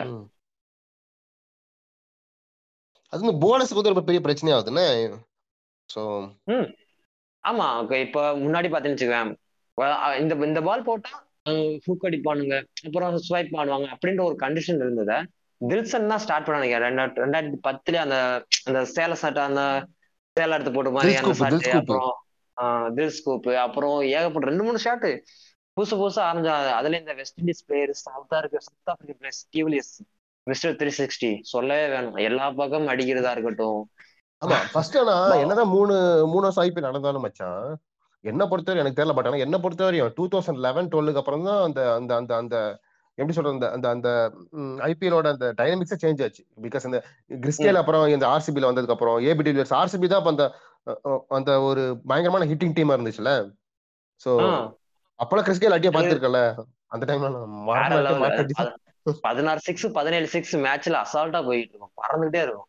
அதுல வேற ஃபர்ஸ்ட் ஆனா IPL starting first match McCullum அடியை மறக்க முடியாது ஒன் பிப்டி த்ரீயா அதாவது டுவெண்ட்டி டுவெண்ட்டி கிரிக்கெட்னா இப்படித்தான் இருக்கும். இப்படித்தான் ஆடணும். ட்ரெண்ட் சேஞ்ச் ஆகுங்க. அதாவது சிங்கிள் ஆடுறதோ ஒரு ஒரு மின்னல் வைக்கிறதோ இது சான்ஸே இல்ல கொஞ்சம் கியர் அப் பண்ணணும் கிரிக்கெட் அப்படின்றத எடுத்து காட்டுற மாதிரி இருந்துச்சு. ஒன் பிப்டி சிக்ஸ்லாம் அப்படியே வந்தான். ஆனா அந்த மே அந்த சீசன் ஃபுல்லாமே கொல்கத்தா கொஞ்சம் மோசமா போனது காரணம் இப்ப இருக்கிற கோடி டீம் மாதிரி தான் ஆர்சிபி மாதிரி தான் பேட்ஸ்மேன் நல்ல பயங்கரமா டூர் அடிச்சிருவாங்க. ஆனா பவுலர்ஸ் விட்டு கொடுத்துருவாங்க. அப்படி மாதிரி தான் இருந்துச்சு. ஃபர்ஸ்ட் மேட்ச்ல இருந்து இப்படிதான் மேட்ச் இப்ப இதான் ட்ரெண்ட்னு மாதிரி கொண்டு வந்துட்டாங்க. ஆனா அதுக்கடுத்து அவ- அவ்வளவா ஸ்கோர் பண்ண மாதிரி தெரியல. ஆனா அடுத்த டூ தௌசண்ட் லெவனுக்கு அப்புறமே எல்லா மேட்சுமே ஸ்கோர் ஸ்கோர் அனல் பறக்க ஆரம்பிச்சு. அதுல முக்கியமா கெயில் கெயில் பேட்டிங்கா இருக்கட்டும் கேல் டிவில ஸ்கூலி அதெல்லாம் வேற லெவல்ல வேற லெவல் பெர்ஃபார்மன்ஸை காட்ட ஆரம்பிச்சிட்டாங்க வெறும் சிக்ஸ் அடிச்சா சிக்ஸ் அதே மாதிரி ஹிட்டிங் எபிலிட்டியை கூட்டுற அந்த மாதிரி பேட்ஸ்மேன் தான் என்கரேஜ் டீம் இன்வெஸ்ட் பண்ணாங்க. அதாவது குயிக் பால்ஸ் குயிக் ஃபயர் ஆகிற பேட்ஸ்மேன்ஸ் தான் என்கரேஜ் பண்ணாங்க. ஆமா. அப்புறம் இன்னொன்னு பார்த்து கவனிச்சுன்னா ஐபிஎல் என்ன சேஞ்ச் ஆகுதுன்னா டைனமிக் சேஞ்ச் ஆகுதுன்னா ஃபர்ஸ்ட்லாம் யார் வந்து பெரிய இன்டர்நேஷனல் பிளேயர்ஸ் வச்சிருக்காங்களோ அதான் பெரிய டீம் அவங்களுக்கு தான் வந்து கப் அடிக்கிற மாதிரி சான்ஸ் நிறைய இந்த மாதிரி இருக்கும். ஃபார் எக்ஸாம்பிள் வந்து டூ தௌசண்ட் எயிட்ல வந்து டெக்கான் இருந்துச்சுன்னா டெக்கான்ல ஆனால் டெக்கான்ல எல்லாம் பெரிய பெரிய players Afridi Scott Styris VVS Laxman RP Singh Symonds Gilchrist Gibbs எல்லாமே பெரிய பெரிய பிளேயர்ஸ் இருக்கும்போது அவங்களுக்கு வந்து அந்த இது இருக்கு. ஆனா இப்ப பாத்தீங்கன்னு வச்சுக்கோங்க லோக்கல் டேலண்ட் வந்து நிறைய ஐபிஎல் டீம்ஸ் வந்து நம்புதுன்னு நினைக்கிறேன். லோக்கல் எந்த அளவுக்கு லோக்கல் டேலண்ட்ஸ் அதிகமா இருக்காங்களோ அந்த அளவுக்கு வந்து அவங்களுக்கு வந்து கப் அடிக்கிறதுக்கான சான்சஸ் அதிகமா இருக்கு. லைக் லாஸ்ட் இந்த இந்த இயர்க்குள்ள ஐபிஎல் வந்து இன்னும் முடியல. பட் ஆனா இந்த முடிய இந்த ஐபிஎல்குள்ள வந்து முடியறதுக்கு முன்னாடியே வந்து அதிகமான சான்ஸ் யாருக்குன்னு கேட்டீங்கன்னா டெல்லி மும்பை ஆர்சிபி அப்படி ஏன்னா லோக்கல் டேலண்ட்ஸ் அதிகமாக வச்சிருக்கிறதுனால அவங்களுக்கு. ஸோ அந்த அந்த அந்த நீ கவனிச்சிருக்க அது எப்படி மாறுதுன்றது கவனிச்சிருக்க நீ? ஆ அதாவது முன்னாடி வந்துட்டு இந்த இந்தியன் பிளேயர்ஸ் இந்தியா இந்தியால இருந்து செலக்ட் ஆகிற அந்த பதினஞ்சு பேர் தான் வந்துட்டு ஸ்குவாடா போயிட்டு ஃபாரின் பிளேயர்ஸோட விளையாடுற ஒரு சான்ஸ் கிடைச்சிச்சு. ஆனா இப்ப பாத்தீங்கன்னா ஃபாரின் பிளேயர்ஸோட கான்வர்சேஷன்ஸ் பில்டப் பண்ணிட்டு ஒரு ஐபிஎல் டீம் ஃபாரின் பிளேயர்ஸ் அவங்களோட டெக்னிக் சொல்லி தராங்க டிஸ்கஸ் பண்றாங்க அப்படின்றப்ப இந்த லோக்கல் பிளேயர்ஸும் அவங்களோட பெர்ஃபார்மன்ஸ் வந்து இன்டர்நேஷனல் லெவலுக்கு கொண்டு போயிட்டாங்க. அதாவது அவங்க decision team management team management பார்த்து வச்சுக்கேன் ஃபாரின் பிளேயர்ஸ் இப்போ கோச்சா கொண்டு வராங்க ஏகப்பட்ட பேர். டிஸ்கஷன் டீம்ல வந்து ஃபாரின் பிளேயர்ஸை கொண்டு வந்துட்டாங்க. டெக்னிக்கல் டீமா இருக்கட்டும் அனலிஸ்ட் டீம் எல்லாத்துலயும் பார்த்து வச்சுக்கேன் ஃபாரின் ஃபாரின்ல இருந்து எக்ஸ்போர்ட் பண்ண மாதிரி தான் இம்போர்ட் பண்ண மாதிரி இம்போர்ட் பண்ண மாதிரி தான். அங்கேருந்து கொண்டு வந்துட்டாங்க. மொத்த பேரையும் கொண்டு வந்துட்டு டீமை செட் பண்ணி கோச்சுக்கு ஹெட் கோச்சுக்கு ஏற்ற மாதிரி உங்களுக்கு ஏற்ற மாதிரி டீமை ரெடி பண்ணிக்கங்க. எங்களுக்கு தேவை பெர்ஃபார்மன்ஸ் தான் அப்படின்னு சொல்லும். அது இந்தியன் யங்ஸ்டர்ஸ்க்கு வந்து ரொம்ப ஹெல்ப்ஃபுல்லா இருக்கு. இப்போ ஐபிஎல் டீமுக்குள்ள நுழைஞ்சாலே போதும். அது வந்து இந்தியன் டீமுக்கு வந்து தன்னால வழி கொடுக்குற மாதிரி தான். எக்ஸாம்பிள் நடராஜன் எடுத்துக்க. அது ஒரு டொமஸ்டிக் ஆடிக்கிட்டு இருந்தாரு. டொமஸ்டிக் எனக்குலாம் வந்து அப்படி ஒரு பவுலர் வந்து இந்தியாவில் வந்துட்டு ஆக்ஷன் பேன் பண்ணல. ஆனா தமிழ்நாட்டுல ஆடி இருக்காரு. ஆக்ஷன் பேன் பண்ணி ஒன் இயர் வந்து சஸ்பெண்ட் இருந்திருக்காரு. ஆனா அவர் வந்துட்டு சன்ரைசர்ஸ் பஞ்சாப் மூலமா உள்ள இருந்தாரு அதுக்கப்புறம் சன்ரைசர்ஸ் வந்து கொஞ்சம் டெவலப் பண்ணுச்சு. அது மூலமா இந்தியன் டீ இந்தியன் டீமு கொஞ்சம் ஓரளவுக்கு கொண்டு போனதுல ஐபிஎலோட ஹெல்ப் இருக்கு. அது மாதிரிதான். மச்சான் கொஞ்சம் காலை ஒரு சாரி ஃபார் டிஸ்டர்பன்ஸ் ஒரு சின்ன டவுட்டா எனக்கு. இப்போ நான் வந்து கிரிக்கெட் ரொம்ப ஃபாலோ பண்றது இல்ல ஆனா டி டுவெண்ட்டி ஐபிஎல் இதெல்லாம் வந்த பிறகு எனக்கு ஒரு டவுட் என்னன்னா இந்த பியூர் எப்படி சொல்ல டெக்னிக்ஸ் டெக்னிக்ஸ் ஸ்கில்ஸ் இது எல்லாமே கொஞ்சம் கம்மியான மாதிரி எனக்கு தோணுது. எவன் க முப்பது பாலுக்கு ஒன்னால ஐம்பது ரன் அடிக்க முடியுமோ? நீ டெக்னிக் கத்துக்கிறதுக்கு கத்துக்கியோ இல்லையோ? நீ பேசிக்ஸ் உனக்கு தெரியுதோ இல்லையோ? நீ சுத்திட்டு ஒரு முப்பது பாலுக்கு ஒரு ஐம்பது ரன் அடிச்சுட்டு போயிரு. இப்போ நீ டீ டீமுக்கு கான்ட்ரிபியூட் பண்ண மாதிரி ஆயிடுது. ஸோ இப்போ ஒரு யங்ஸ்டர் நம்ம இப்போ நீ சொன்னால யங்ஸ்டர்ஸ் நிறைய பேர் வராங்க. இப்போ முந்தி மாதிரிலாம் சீனியர்ஸை டிபெண்ட் பண்ணி ஒரு டீம் இல்லை. யங்ஸ்டர் வந்து சுத்திட்டு போயிருதான். ஆனா வந்து அந்த டெக்னிக்ஸ் அந்த எப்படி சொல்ல இந்த மாதிரி சுச்சுவேஷன்ல நம்ம இந்த மாதிரி ஸ்ட்ரோக் பண்ணி விளையாடணும் அப்படிங்கிற விஷயங்கள்லாம் வந்து அவங்க விட்டுட்டு வந்து ஒரு இருபது பால்ல அன்ஆர்த்தடாக்ஸ் நம்ம பவுண்டரி போனா போதும். நம்ம எப்படி போனா நமக்கு என்ன? அந்த மாதிரி ஆகி அவங்களுக்கு அதுல மணி கிடைச்சி ஃபேம் வந்து ஒன் டே டீம்ல சேர்றாங்க. ஸோ அந்த ஸ்கில் லெவல் வந்து பேசிக் ஸ்கில் லெவல் வந்து கொஞ்சம் கம்மியா இருக்குன்னு எனக்கு தோணுது. வேற இன்னொரு கேள்வி என்னன்னா போலிங் பவுலிங்க்கு வந்து இம்பார்ட்டன்ஸ் இருக்கா டி ட்வெண்ட்டில ஏன்னா வந்து ஒரு பவுலர் அஞ்சு விக்கெட் எடுத்தாதான் அவனுக்கு மேன் ஆஃப் த மேட்ச் கிடைக்கும். இதே இது வந்து ஒரு பேட்ஸ்மேன் வந்து ஒரு லோ ஸ்கோரிங் இதுல வந்து ஒரு ஃபிஃப்டி சிக்ஸ்டி ரன் எடுத்தாலுமே அவனுக்கு வந்து போதும். அவன் காட்டான் சுத்து மாதிரி சுத்தினாலே போதும். அவனுக்கு வந்து மேன் ஆஃப் த மேட்ச் கிடைக்கும். ஸோ பவுலிங்கோட அந்த ஒரு அட்ராக்ஷன் வந்து கம்மி ஆயிட்டலாம் முந்திக்கு. முந்தி வந்து பவுலர் ஆகிறதுக்கு நிறைய பேர் விரும்புவாங்க. இப்போ அப்படி இல்லைல்ல ரொம்ப. என்ன உங்க கருத்து என்ன? அதே கொஞ்சம் சொல்லுங்க. போலிங் எனக்கு மத்த விஷயம் பத்தி தெரியல பட் ஆனா போலிங் வந்து பார்த்தோம்னா கண்டிப்பா வந்து டி டுவெண்ட்டி கிரிக்கெட்ல வந்து போலர்ஸ்க்கான அட்வான்டேஜஸ் வந்து கம்மி. இது வந்து ஆக்சுவலா தளபதி தான் ஆக்ஷன் ஆன்சர் சொல்லணும் இருந்தாலும் நான் சொல்றேன். நான் கவனிச்ச வரையும். ஏன்னா வந்து முன்னாடிக்கு இப்போ வந்து டி டுவெண்ட்டி பிச்சர்ஸும் வந்து அதிகமா பேட்டிங் பிச்சர்ஸ் தான் வந்து மாத்துறாங்க. ஏன்னா அப்பதான் வந்து பேட்டிங் பிச்சர்ஸ் இருக்க டீம் மேட்ச் மட்டும் தான் வந்து அதிகமா வந்து வியூவர்ஸ் அதிகமா கூட்டுது. அப்புறம் பிச்சர்ஸோட லென்த்தையும் கம்மி பண்ணிடுறாங்க. சோ அப்படிங்கிற பட்சத்துல வந்து போலிங் வந்து அன்னைக்கு கூட ஆல்ரவுண்டர்ஸ் தான் நம்ம பார்க்க முடியுது. பியூர் பாலர்ஸ் அவ்வளவு ரொம்ப பார்க்க முடியல ஆமா பட் இல்ல இருந்தாலும் நீ பாத்தீங்கன்னு வச்சுக்க நீ நான் சொல்றேன் பாரு பாயிண்ட் சொல்றேன் அப்படி இருக்கு. போலர்ஸ்க்கு வந்து அந்த கேம்ல வந்து போலர்ஸ்க்கான இம்பார்ட்டன்ஸ் வந்து ரொம்ப குறை போக போக அந்த அட்வான்டேஜஸ் குறைய தான் செய்யுது. இப்போ வந்து அஸ்வின் கூட வந்து ஒரு இடத்துல வந்து ஒரு வீடியோல லாஸ்ட் யூடியூப் வீடியோல வந்து சொல்லும் போது அவங்க சொன்னாங்க டிஎன்பிஎல்க்குன்னு டிஎன்பிஎல்க்கான பவுண்டரிலன்னா ரொம்ப கிட்ட இருக்கான். டக்குன்னு sixty metres fifty five metres எல்லாம் இருக்கு. அடிச்சோடனே சிக்ஸ் போயிரா ஃபோர் போயிருங்கும் போது அது ரொம்ப கஷ்டம். அப்ப போலர்ஸ்க்கு எப்படி எப்படி எப்படி போட்டு அவங்க மட மடக்கிறது? இது போக மேன் கேடிங் பண்ணா அதுவும் தப்பு அப்படின்னுறாங்க. ஸோ அப்படி. ரெண்டாவது என்னன்னா ஆனா நீ கவனி கவனி கவனிச்சுன்னா ஆக்சுவலா பாத்தீங்கன்னா போலர்ஸ்க்கு வந்து எப்பவுமே மணி டீம் டிமாண்ட் நான் சொல்றேன்.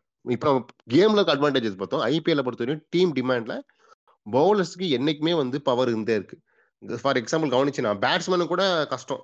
ஒரு டீம்ல வந்து ஜாயின் ஆகுறதுக்கு ஆனா பவுலர்ஸ்க்கு வந்து இருந்துட்டு ஏன்னா டீமுக்குள்ள இப்போ எப்படி நான் ஐபிஎல் டீமுக்குள்ள ரொம்ப க்ளோஸா வாட்ச் பண்ணிட்டு இருப்பேன். எல்லா ஆக்ஷனும் நான் பார்ப்பேன். எல்லா டீமோட மேனேஜ்மெண்ட்டும் பார்ப்பேன். அப்போ எல்லா டீமுக்குள்ள எப்பவுமே ஒரு பயம் என்ன தெரியுமா இருக்கும்? நம்ம ஷார்டேஜ் ஆஃப் போலர் ஆயிடக்கூடாது அப்படின்றது தான். ஷார்டேஜ் ஆஃப் போலர் ஆயிடக்கூடாது அப்படின்னு. ஸோ இங்க என்ன பண்ணுவாங்க? வெயிட் பண்ணி வெயிட் பண்ணி ஏதாவது போலர் எடுப்பாங்க. கடைசியில் ஏதோ ஒரு போலர் கிடைக்கலன்னு வச்சுக்கோங்க. ஏதோ ஒரு போலர் எடுத்தே ஆகணும். நம்மளுக்கு இப்போ ஐயோ டக்குன்னு பேப்பரை பார்க்கும்போது ஏதோ போலர் இல்லாத மாதிரி இருக்கும். எல்லாம் ஒரு ஒரு ஸ்ட்ராங் போலர் இல்லாத மாதிரி இருக்கும். அப்போ வந்து ஏதோ ஒரு போலர் அதிக மணி கொடுத்திருப்பாங்க. ஃபார் எக்ஸாம்பிள் லாஸ்ட் டைம் வந்து பேட் கமின்ஸ்லாம் வந்து ஆல்ரவுண்டரோட பொசிஷனுக்காக பேட் கமின்ஸ்க்கு அவ்வளோ அமௌண்ட் போல. போலிங் பொசிஷனுக்காக தான் பேட் கமின்ஸ்க்கு அவ்வளோ அமௌண்ட் போச்சுன்னு நினைக்கிறேன். அப்புறம் ஜெயதேவ் உனட்கட்டு ஜெயதேவ் உனட்கட்லாம் ஒன்றும் பெரிய பிரம்மாண்டமான பயங்கரமான போலர் கிடையாது. ராஜஸ்தான் ராயல்ஸ் வந்து வேற ஒரு போலருக்காக டார்கெட் பண்ணி அந்த டார்கெட் இல்லாம கடைசி ஜெயதேவ் உனட்கட் வந்து ஜெயதேவ் உனட்கட் பிரைஸ். வாங்கி கடைசியில பார்த்தா அந்த ஒரு மாதிரி. மெயின் போலர் வேணும்னு. மாப்பிள அப்படிலாம் முழுசா சொல்ல முடியாது. ஜெய் ஒன்ஸ்கட் பாத்தீங்கன்னா அந்த வருஷம் ரஞ்சி டிராஃபில கேப்டன்சி பண்ணி ஃபைனல் கேப்டன்சி பண்ணி கப்ப கப்ப எடுத்திருக்காப்ல. கேப்டன்சி அதெல்லாம் ஓகே தான். பட். ஆனா இப்போ நீ ஐபிஎல் ஐபிஎல் ரெக்கார்ட்ஸே பார்க்கும்போது ஜெயதேவ் ஆ, உனட்கட் ரெக்கார்ட்ஸ் அந்த அளவுக்கு இம்ப்ரெசிவ் இல்லைன்னு சொல்ல வரேன். டொமஸ்டிக் ரெக்கார்டு ஐபிஎல் கம்பேர் பண்றப்ப டொமஸ்டிக்ல பெஸ்டா பெர்ஃபார்ம் பண்ணியிருக்கான். ஆனா வந்து ஐபிஎல் வந்துட்டு கொஞ்சம் ரெண்டாயிரம் சரி அது அதிகமா தான் கன்சியூம் பண்ணியிருக்கேன். விட்டு கொடுத்த ரெண்டு அந்த வகையில முக்கியமா இந்தியால போலர்ஸ் வந்து ரொம்ப கம்மி மச்சான். இந்தியால வந்து பேர் பெயர் தெரியுற மாதிரியான போலர்ஸ் வந்து ரொம்ப கம்மி. ஃபார் எக்ஸாம்பிள் வந்து நான் பாரு, அஞ்சு ஆறு போலர் தான் எனக்கு பொறுத்த வரையும். புவனேஸ்வர் குமார் உமேஷ் யாதவ் பூம்ரா ஷமி ஜெயதேவ் உனட்கட்டு நட்ராஜன். ஷர்து ஷர்துல் தாக்கர்லாம் மீடியம் பிளேஸ் போறாரு அவங்களாம் வேற கேட்டகரி ஷர்துல் தாக்கூர் அப்புறம் வேற யாரு? இந்த சென்னையிலேயே மூணு போலர் இருக்காங்க ரெண்டு போலர் இருக்காங்களே. ஈஸ்வர் பாண்டே ஷர்துல் தாக்கர் மோகித் சர்மா அதெல்லாம் வந்து வேற கேட்டகரி ஏன்னா அவங்களாம் வந்து ஃபாஸ்ட் போலர்ஸ் கிடையாது. அவங்களாம் வந்து மீடியம் பேஸ் போலர்ஸ் நான் சொல்றது pure pace bowlers fast bowlers swing bowlers அப்படி சொல்ல வரேன். அப்படி சொல்றது பார்த்தா அப்படி இதான் மெயின் வருண் ஆரோன் அதெல்லாம் ஒரு கேட்டகரி வருண் ஆரோன் கமலேஷ் நாகர்கோட்டி அவங்களும் ஒரு கேட்டகரி இருந்தாலும் கூட பட் அவங்க வந்து இன்னும் இன்னும் ப்ரூவ் பண்ணல ஐபிஎல்ல பொறுத்த ஸோ ப்ரூவ்டு போலர்ஸ் வந்தா ஏதோ ஒரு ஒரு நேம் இருக்கு ஆக்சுவலா லெவன்ல வந்து இந்த போலர் இருக்காயா? அப்படின்ற சொல்ற நேம் இல்ல ஓப்பனிங் பண்ணக்கூடிய போலர்ஸ்க்கு வந்து என்னைக்குமே அந்த டிமாண்ட் ஜாஸ்தி தான். நீ பாத்தீங்கன்னா நான் புவனேஸ்வர் குமார் அது அப்ப வந்து பிரவீன் குமார் பீக்ல இருந்த டைம் நினைக்கிறேன் இன்ஜுரியில போனா அப்ப வந்து ஸ்விங் பண்ற பவுலருக்கு வந்து நமக்கு கொஞ்சம் வெற்றிட ஆச்சு. ஏன்னா நமக்கு வந்து ஸ்பீட் போடுற பவுலர் இருந்தாலும் ஸ்விங் பண்ற பவுலர் இல்ல அப்படின்ற மாதிரி இருந்துச்சு. அந்த டைம்ல தான் வந்துட்டு சச்சின் வந்து ரஞ்சி டிராஃபில ஃபர்ஸ்ட் டைம் டக் அவுட் ஆவாப்ல அது வந்து புவனேஸ்வர் புவனேஸ்வர் குமார் தான் எடுத்திருப்பான். அதோட டெபியூ ஏண்டா ரஞ்சி டிராஃபில இத்தனை எத்தனை வருஷமா? தன்னோட ஆறு பதினாறு பதின- பதினாறு வயசுல இருந்து சச்சின் டெண்டுல்கர் விளாடுறாரு ஒரு தடவை டக் அவுட் ஆனது இல்ல. ஃபர்ஸ்ட் டைம் ஒரு யங்ஸ்டர் வந்துட்டு டக் அவுட் பண்றதுலாம் ஒரு எப்படி சொல்ல நம்ம சச்சினை பத்தி தான் தெரியும். மாஸ்டர் அத சொல்லி வச்சு அடிப்பாப்புல. ஒரு பவுலருக்கு உனக்கு விக்கெட் கொடுக்க மாட்டேன்னு கையெழுத்து போட்டு கொடுத்துட்டா அப்படின்னா அந்த அவனுக்கு அடுத்து விக்கெட் கொடுக்க மாட்டாப்புல. அப்படின்ற மாதிரி பிளேயரை டக் அவுட் பண்றதுலாம் மாஸ்டர் கிளாஸ் தான். அப்படிதான் நீ சொல்லு இப்ப நீ தான் போலர் பத்தி நீ தான் ஏய், போலர் bowler. மெயின். போலர் நீ என்னப்பா அமைதியா இருக்கப்பா? நீ பேசணும்ப்பா இந்த. டைம்ல அதான்ப்பா இந்தியால ஏன் போலரை பத்தி சொல்ல பிளஸ் அவன் ஃபர்ஸ்ட் கேட்ட கொஸ்டின் மோர் இப்போ இருக்க யங்ஸ்டர்ஸ் வந்து உண்மையிலே கிரிக்கெட் ஷாட்ஸ் கத்துக்கு பதிலா சிக்ஸ் அடிக்கணும் வந்து தான் ட்ரை பண்றாங்க. கிரிக்கெட் ஷாட்ஸ்க்கு கிரிக்கெட் ஷாட்ஸ்க்கு இம்பார்ட்டன்ஸ் கொடுக்கறத சிக்ஸ் அடி தான் இம்பார்ட்டன்ஸ் கொடுக்கலாம்னு சொல்லி கேட்டாப்ல மாஸ்டர் கண்டிப்பா. ஏன்னா இப்ப எப்படின்னா அந்த ஒரு டி டுவெண்ட்டி நடக்கு அப்படின்னா அதுல ஏதாவது ஒரு ஷாட்டை தான் ஓ வாட்டர் கிளாஸி ஷாட் அந்த மாதிரி பாராட்டுவாங்க. ஏன் அப்படின்னா அவ்வளோ எல்லாமே ஹிட் பண்ண ஆரம்பிச்சிட்டாங்க. ஏதாவது ஒரே ஒரு ஷாட் இப்போ இந்தியாவை பொறுத்த வரைக்கும் பார்த்தீங்கன்னா இப்போ எல்லாருக்கும் பிளேயருக்கு இண்டிவிஜுவலுக்கா ஒவ்வொரு ஷா பழைய ஷாட்டை வந்து பிடிச்சிக்கிட்டாங்க. இப்போ சச்சின்னா அது ஸ்ட்ரைட் ட்ரைவ் தான். அதில் வந்து அவர் ரொம்ப கிளாசிக்காக இருக்கும் ரொம்ப கிளியராக இருக்கும். அதே மாதிரி டோ விராட் கோலிக்கு வந்து கவர் ட்ரைவ் இது மாதிரி வேற பிளேயரை இந்தியாவில் சொல்ல முடியாது. அந்த யாருக்குமே ஒரு ப்ராப்பரான கிரிக்கெட் ஷாட்ஸ் கிடையாது.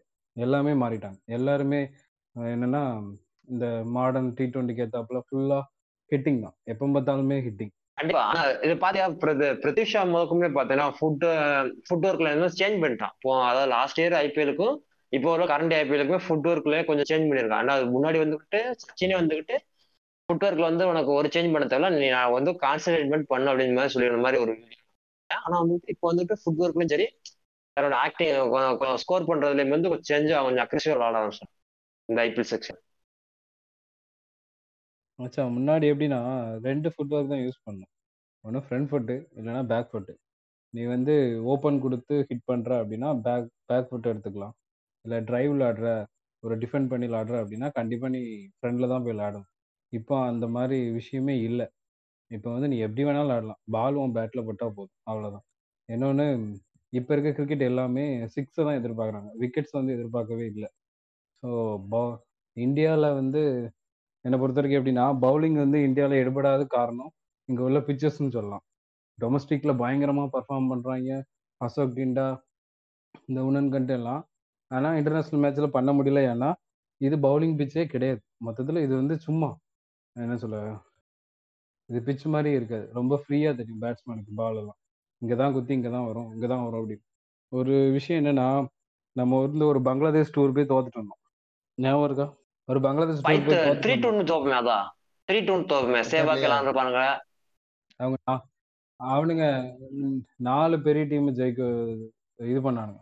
ஆமா ஆமா தொடர்ந்து தொடர்ந்து தொடர்ந்து நடப்பான். ஆமா கரெக்ட் ஆமா. அதுல அவனுங்க பண்ண ஒரு விஷயம் என்ன தெரியுமா? பிச்சில் வந்து கிராஸ் அதிகமா இருக்கும். பவுலிங் பிச்சில் அந்த டஸ்கி ஆ, மத்திய ரூபல் match. போட்டு நடப்பானுங்களே. ஆமா. ஆனா என்னன்னா அதுல என்னன்னா நம்ம. தோத்துட்டோம். இவ்வளவுக்கு நம்மகிட்ட பெஸ்ட். பவுலர்ஸ் இருந்தாங்க. ஏன் பங்களாதேஷ்ட தோத்தோம் அப்படின்னா நம்ம பிச்சு எல்லாமே இப்படி ஒரு மாதிரி என்னன்னா கீறல் விழுந்து அது ஒரு மாதிரி இந்த தண்ணி பாய்க்காம போட்ட வயல் மாதிரி. இது வந்து ஒண்ணுமே இருக்காது வேரியேஷனே இருக்காது. பவுலிங் நீ போடலாம். ஸோ என்ன பண்ணிட்டாங்கன்னா ஃபேஸ் போட்டா காட்டுத்தனமா அடிக்கக்கூடிய மாதிரி ஆயிப்போச்சு இந்த பிச் இந்தியன் பிச் பங்களாதேஷ் போனோன்னா அங்க நல்ல கிராஸ் ரெடி பண்ணி வச்சிட்டானுங்க. அவனுங்க அதுக்கு நல்லா ப்ராக்டிஸ் பண்ணிட்டானுங்க நம்ம ஆட்களும் பந்து போட்டானுங்க. ஃபுல்லா பால் என்னன்னா நமக்கு ஷார்ட்ல குத்தி அப்படி ஒரு மாதிரி வேரியேஷன்ல தான் போகும். அதான் இந்தியன் கிரவுண்டோட இது. கொஞ்சம் ஸ்விங் ஆகும். அங்கே வந்து நல்ல கிராஸு ஸோ பால் பட்டோன்னா நல்ல ஒரு ரேஸ் ஆகும்.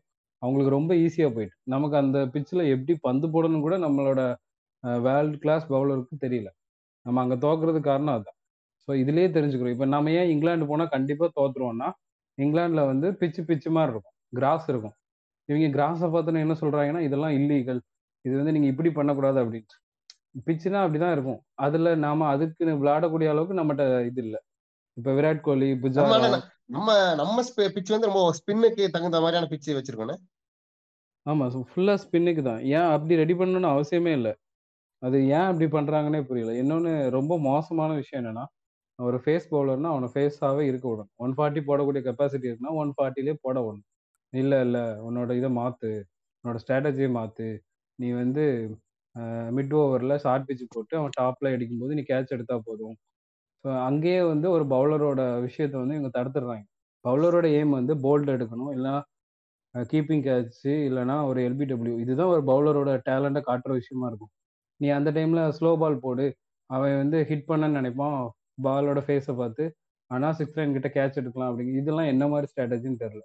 இது வந்து என்னன்னா பவுலரோட டேலண்ட்டை தள்ளி விட்டுட்டு நீ இப்படி பண்ணு அதுவே போதும் அப்படிங்கிற மாதிரி ஒரு விஷயம். இங்கதான் தோக்குறாங்க. இல்ல இப்போ வந்து அது சொல்றதால வந்து இப்போ அந்த அனாத்தட்டிக் ஷாட் ஆடுறதாலையும் இது என்னதான் பேட்ஸ்மேன்ஸ்க்கு அட்வான்டேஜா இருந்தாலும் ஃபீல்டருக்கு வந்து அந்த ஃபீல்டிங் எபிலிட்டி வந்து கொஞ்சம் கூட்டியிருக்காங்க. இந்த யோயோ டெஸ்ட்லாம் வச்சுக்கிட்டு எடுக்கிற அளவுக்கு வந்துகிட்டு டீம் இம்ப்ரூவ் பண்றாங்க. ஃபீல்டிங்லையும் செட்டப்லையும் லாங் ஃபீல்டர்ஸ் வந்து கொஞ்சம் கம்மியா போட்டு எல்லாம் ஓடி எடுக்கிறாங்க. அந்த அளவுக்கு வந்துடுதுல இது வந்து எப்படி சொல்ல கொஞ்சம் எல்லா எல்லா ஃபீல்டு எல்லா சைடுலுமே அதாவது பேட்டிங் மட்டும் இல்லாம ஃபீல்டிங்ல கொஞ்சம் இம்ப்ரூவ்மெண்ட் தேவை. ஏன்னா எல்லா பா எல்லா பேட்ஸ்மேன் வந்துட்டு சிக்ஸ் அடிக்க தான் ட்ரை பண்றாங்க அப்படின்னா சிக்ஸ் லைன்ல வந்து கேட்ச் பிடிக்க ரெடியா இருந்துக்குங்க அப்படிங்கிற மாதிரி தானே வருது. கொஞ்சம் நீங்களும் இம்ப்ரூவ் பண்ணிக்கங்கன்ற மாதிரி ஃபீல்டர்ஸா சொல்ற மாதிரி தான் அமையுது. இல்ல இல்ல இது அங்க நீ ஃபீல்டர்ஸ்க்கு போக வேண்டிய அவசியம் இல்லை. அந்த டுவெண்ட்டி டூ யார்டில் நடக்கிற விஷயம் தான் பவுலர்னா அவனோட இப்போ ஸ்டெயினோ ஆண்டர்சனோ யாருமே வந்து அவங்களோட ஃபேஸை குறைச்சு நான் பார்த்ததே கிடையாது. இந்த ஐபிஎல்க்கு அப்புறம் ஸ்லோ பால் போடுவாங்க அது வேற விஷயம். டெஸ்ட் மேட்சஸ்ல ஒரு பவுலிங் ஒரு பவுலர் எப்படி பந்து போடுறானோ அதுதான் அவனோட ஒரிஜினல் பவுலிங் அங்கே யாருமே அவனை தடுக்க மாட்டாங்க. அவனோட ஃபுல் டேலண்ட்டையும் டெஸ்ட்டில் மட்டும்தான் காட்ட முடியும். அதில் யாருமே ஸ்லோ பால் போடுறதோ ஒன் தேர்ட்டி போடுறதோ போடவே மாட்டாங்க. எவ்வளோத்துக்கு எவ்வளோ ஸ்விங் பண்ண முடியும் வேரியேஷன் காட்ட முடியுமோ ஃபேஸ் ஏற்ற முடியுமோ அப்படி ஏற்றுவாங்க ஆஷிஷ்லாம் பார்த்தா தெரியும். பவுலிங் எப்படி போடணும் எப்படி பிச்சில் வந்து பவுலர்ஸோட இது இருக்கும் அப்படின்ட்டு. டி ட்வெண்ட்டி வந்து முக்கியமாக பவுலர்ஸோட அந்த ஒரு என்னது ஒரு ஸ்ட்ராங் பொசிஷனையே டவுன் பண்ணிடுச்சு. இப்போ வந்து நீ வந்து ஸ்லோ பால் போடணும். அந்த பால் சிக்ஸ் போகக்கூடாது. அதை மட்டும் தான் நீ தடுக்க போற. நீ வந்து விக்கெட் எடுக்க சொல்றதோ இல்லை நீ வந்து டிஃபெண்ட் பண்றதோ எங்க விஷயமே இல்லை. அந்த பால் சிக்ஸ் போகக்கூடாது ஃபோர் போகக்கூடாது. அதுக்கு நீ என்ன பண்ணணுமோ அதை மட்டும் பண்ணிட்டு இதே இதே இதே தான் மாஸ்டர் வந்து கொஸ்டினை கேட்டான். ஆனா உண்மைதான். இப்போ வந்து பாத்தீங்கன்னா நம்மளும் பார்த்தோம். முன்னாடி வந்துட்டு டிராவிட் லக்ஷ்மன் வந்துட்டு அந்த ஆஸ்திரேலியாவோட மேட்ச் ஒரு நாள் ஃபுல்லா கட்ட கொஞ்சம் விக்கெட் ஸ்டேட்மெண்ட் நின்று அதை வந்து நம்ம என்ஜாய் பண்ணி பார்த்தோம். ஏன்னா ஒரு ஒரு பேட்ஸ்மேன் வந்துட்டு அறுபது எழுபது பால் பவுலர்ஸ் வந்து திணற வைக்கிறது ரன்ஸ் அடிக்காம ஜீரோல நிக்கிறதெல்லாம் வந்துட்டு நம்ம அப்போ ரசிச்சோம். ஆனா இப்போ இந்த சீரீஸ்ல பார்த்தோன்னு வச்சுக்கோங்க இப்போ இங்கிலாந்தோட சீரீஸா அதுல ஹனுமான் விகாரி வந்துட்டு ஒரு ஹண்ட்ரட் விக்கெட் சார்ச்சன்னு போயிடும் ஏன்னா பின்ன நாலு விக்கெட் தான் இருக்கு. ஆனா விட்டா தோத்துறோம்னு தெரியும். அந்த ஆனா அந்த நேரத்துல வந்துட்டு அடிச்சிருக்கலாம். ஒரு எண்பது ரன் அடிக்க வேண்டியது நம்ம அடிச்சு அடிச்சு பார்த்துருக்கலாம். ஆனா நம்ம மைண்ட் வந்து அந்த அடிச்சு பார்த்துருக்கலாமே எதுக்கு டிஃபெண்ட் பண்ணலாம் எதுக்கு டிராவ் ஆகணும் வின் பண்ணிக்கலாமேன்னு சொல்லிட்டு ஒரு ரிசல்ட் நோக்கி தான் நம்ம மைண்டும் போச்சு. அந்த நம்ம ஃபேன் சொல்ற ரசிகர்களோட மைண்ட் ஃபுல்லாமே எதுக்கு நம்ம வின்ன நோக்கி தான் போகணும் அந்த பழைய மைண்ட்ல இருந்து நம்ம பழைய பழைய மைண்ட்ல இருந்து நைன்டிஸ்ல பார்த்த கிரிக்கெட்டை பத்தி பார்த்தோம்னா இது ஒரு நல்ல கேம் பேட்ஸ்மேன் வந்து ஒரு விக்கெட் இல்லாம ஒரு நைட் வாட்ச்மேன் மாதிரி வந்து ஒருத்தர் வந்து ஸ்ட்ராங்கா நிப்பாடி மேட்சை ட்ராப் பண்ணி கொடுத்துட்டான்னு அப்படிதான் யோசிச்சிருப்போம். ஆனா இப்போ வந்து நம்ம ரிசல்ட் தானே எதிர்பார்க்குறோம். ஆமா அது அது கரெக்ட் தான். இப்போ ரிசல்ட் தான் எதிர்பார்ப்போம் கரெக்ட் பட் ஆனா நம்மளுக்கு வந்து ரொம்ப ரிஸ்க் ரிஸ்க் ஃபேக்டர் வந்து கம்மியா தெரியல பட் ரிஸ்க் ஃபேக்டர் பத்தி எனக்கு பேச தெரியல. பட் எனக்கு தெரியல ஆனா நம்ம ஆனா போக போக கிரிக்கெட்ல அக்ரஷன் கூடுது தான் நினைப்பேன் மச்சான் நான் எப்பவுமே. அக்ரஷன் வந்து கம்மியாவல அக்ரஷன் கூடுதான் நினைப்பேன் என்னைக்குமே. எப்பவுமே அந்த டீம்ல வந்து மேட்ச் வந்து விளையாடும் போது போன கேப்டனோட இந்த புது கேப்டன் வந்து அக்ரெசிவா தான் இருப்பாங்களா? அப்படிதான் பிளஸ் இன்னொரு விஷயம் கவனிச்சீங்கன்னா நாலே நாலு டீம் தான் வந்து இந்த காலத்துல வந்து நல்லா பெர்ஃபார்ம் பண்ணக்கூடிய டீம் பாத்தீங்கன்னா like India Australia England New Zealand. மீதி உள்ள டீம்ஸ்லாம் வந்து அந்த அளவுக்கு பெர்ஃபார்ம் பண்ணி இப்போ ரீசெண்டா கூட பாத்தீங்கன்னா ஆஹ் பாகிஸ்தான் கூட மேட்ச் நடந்துச்சு போல. இன்னைக்கு நேத்தா. பாகிஸ்தான் கூட மேட்ச் நடந்துச்சு. அது வந்து ரொம்ப கேவலமா ஒன் பார்த்தாங்க ஃபார்ட்டி ஒன்க்கு டென் ஸோ ஆ ஒன் ஃபார்ட்டி ஒனுக்கு டென் ஸோ அப்படி அந்த மாதிரிலாம் இங்கிலாந்து கூட. அதுவும் இங்கிலாந்து பத்தி அந்த டீமை போய் பாரு ஒன் ரொம்ப மோசமான அது வந்து மெயின் பிளேயரே கிடையாது. பென் ஸ்டோக் தான் கேப்டன் அப்படி இருக்கும்போது பாகிஸ்தான் அப்படி பெர்ஃபார்ம் பண்ணா மெயின் டீம் இறங்கினா எங்க இருந்து ஸோ என்ன எனக்கு புரியல. இது வந்து எப்படி ஒரு மாதிரி மோனோப்புலி மாதிரி ஆயிட்டு இருக்கா கிரிக்கெட் ஒரு ரெண்டு மூணு டீம் தான் ஸ்ட்ராங்கா இருக்குது மற்ற எல்லா டீமுமே வந்து வீக்கா இருக்க மாதிரி.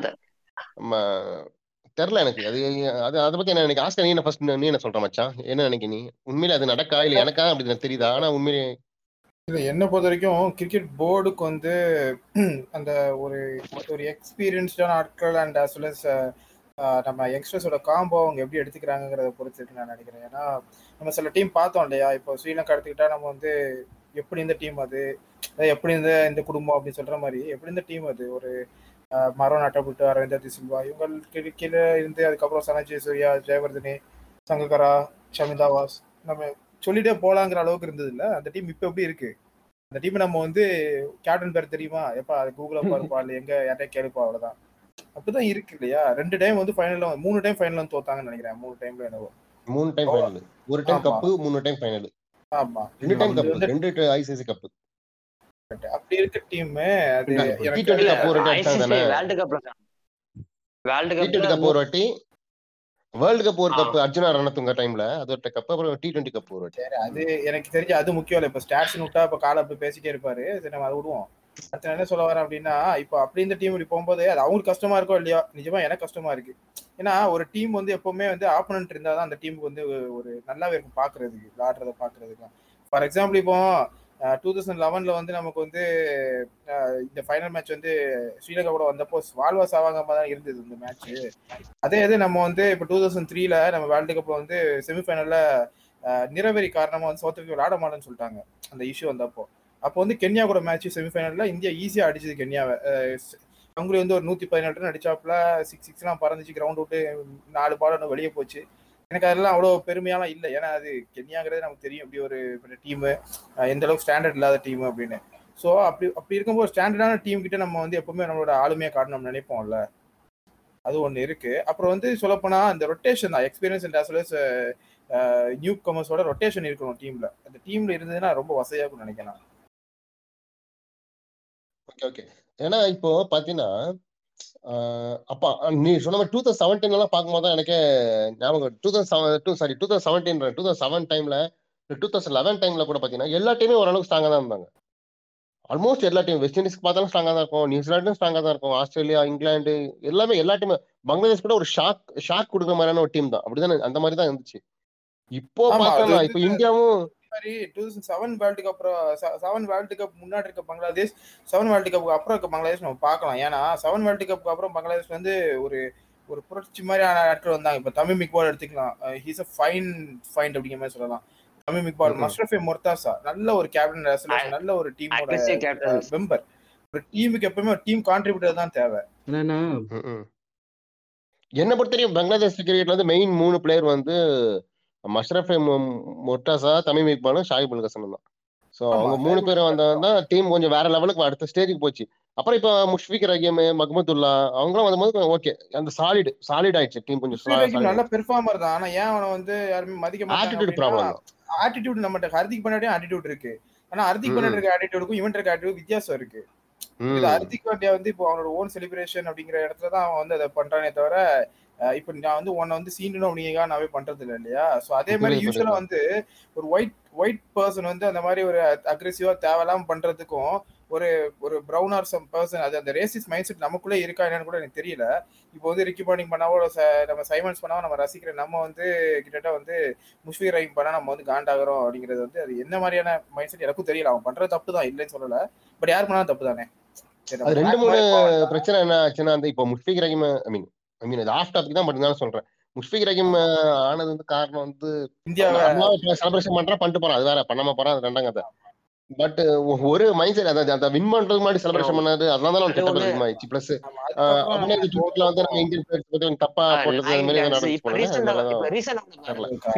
ஃபீல்ட்ல வந்துட்டு தன்னோட பவுலர் வந்து இப்ப ரீசெண்டா ஒரு ரெண்டு மாசத்துக்கு முன்னாடி ஒரு இது லோக்கல் மேட்ச்ல பவுலர் அடிச்சிருவோம். இது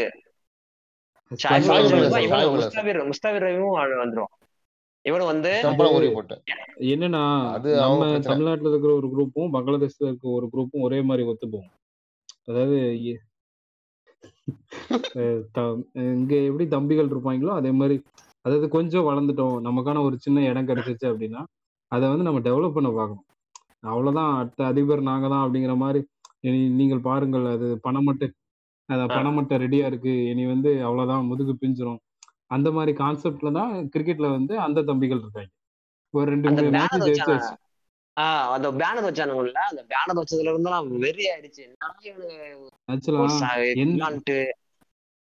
எந்த அளவுக்கு தம்பிகள் மேல இதுனா காண்டா இருப்பாங்கன்னா ஐசிசியே சொல்லி இருந்துச்சு ஏன்னா ஸ்ரீலங்கால போயிட்டு ட்ரெஸ்ஸிங் ரூம்லாம் அடிச்சு நொறிச்சிட்டானுங்க. ஒரு மேட்ச் ஜெயிச்சது.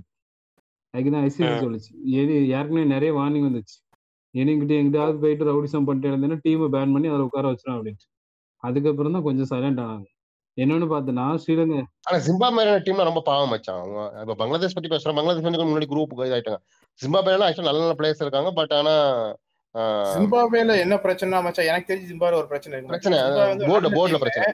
போர்டு பிரச்சனை ரெண்டாவது விஷயம். இன்னொன்று வந்து அந்த டீம்ல இண்டிவிஜுவல் கான்ட்ரிபியூட்டர்ஸ் வந்து ரொம்ப அதிகமா கான்ட்ரிபியூட் பண்றாங்க டீமை டீம் வந்து தனியா தெரிய மாட்டேங்குது. ஆட்கள் தனியா தெரியுறாங்களா? அவங்க அந்த அந்த கூட்டத்தை தோக்கும் போது அவங்களும் சேர்ந்து அதோட பழியா இருந்தாங்கன்னு நான் நினைக்கிறேன். ஏன்னா நம்ம நம்ம வந்து Andy Flower ah. Grant Flower நம்ம கவன்ட்ரி அதுக்கப்புறம் நம்ம இவன் யாரு நம்மளோட அந்த பையன் பேர் என்ன? டெய்லர் டெய்லர் எவ்வளவு ஒரு நல்ல பிளேயர்ஸ் தெரியுமா இவங்க எல்லாருமே? ரொம்ப ரொம்ப நல்ல பிளேயர்ஸ் ஆனா இவங்க ஏன் வந்து வெளியே தெரியல அப்படின்னா அவங்க டீம் பெர்ஃபார்மன்ஸ் வந்து அதுக்கு சேர்த்தாப்புல வர மாட்டேங்குன்னு நான் நினைக்கிறேன். இப்போ நம்ம வந்து அயர்லாண்ட்ல வந்து கெவின் ஓ பிரைன் மட்டும் தான் நமக்கு தெரியும். ஆனா கெவின் கம்பெனி கொடுத்து விளாண்டது அப்புறம் இந்த போர்ட் ஃபீல்டு அந்த மாதிரி ஆட்கள் நமக்கு தெரியாது. சரி coming to back coming back to topic நம்ம வந்து இப்போ அந்த டீம் மட்டும் ஏன் டாமினேட் பண்ணுது அப்படின்னு சொல்றோம்ல போர்டுக்கும் பிளேயர்ஸ்க்கும் நல்ல அண்டர்ஸ்டாண்டிங் நம்ம வெஸ்ட் இண்டீஸ் எடுத்துக்குவோம் ஏன் வெஸ்ட் இண்டீஸ்ல இல்லாத பிளேயர்ஸா கிரிக்கெட்டோட ஒரு பெரிய அந்தாதி அவங்க தான். ஆனா அவங்க போர்டு நல்லா ம், இல்லாம ம். தானே இப்போ அவங்களுக்குள்ள பெரிய பிரச்சனை கிரெயின்ல விளையாட மாட்டேன்னு போர்டு போர்டு கிரிக்கெட் போர்டு வந்து இப்ப நிறைய இப்ப ஸ்ரீலங்கால கூட ஏதோ ப்ராப்ளம் வச்சு நான் கேள்விப்பட்டேன் எனக்கு. எந்த அளவுக்கு உண்மைன்னு தெரியல பட் ஆனா தெரியல பட் ஆனா ஆனா வெஸ்ட் ஐபிஎல் இப்ப இந்த லீக் மட்டும் என்னன்னா வெஸ்ட் இண்டீஸ் ரொம்ப மோசமாயிட்டு.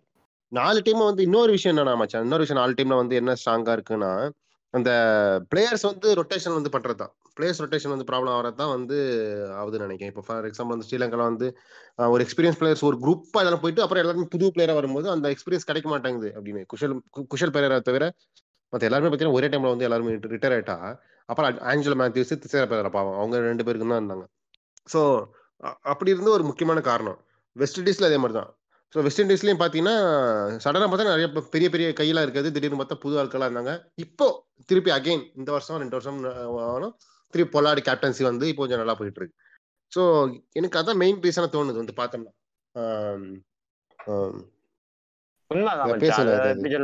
அதாவது வெஸ்ட் இண்டீஸ் பிளேயர்ஸ்ல பாத்தீங்கன்னு வெஸ்ட் இண்டீஸ்ல மட்டும் அந்த சேலரி இஷ்யூனால வந்துகிட்டு பொலாட்டு இருக்கு. சஸ்பெண்ட் அதெல்லாம் ஆகாம இருந்துச்சுங்க.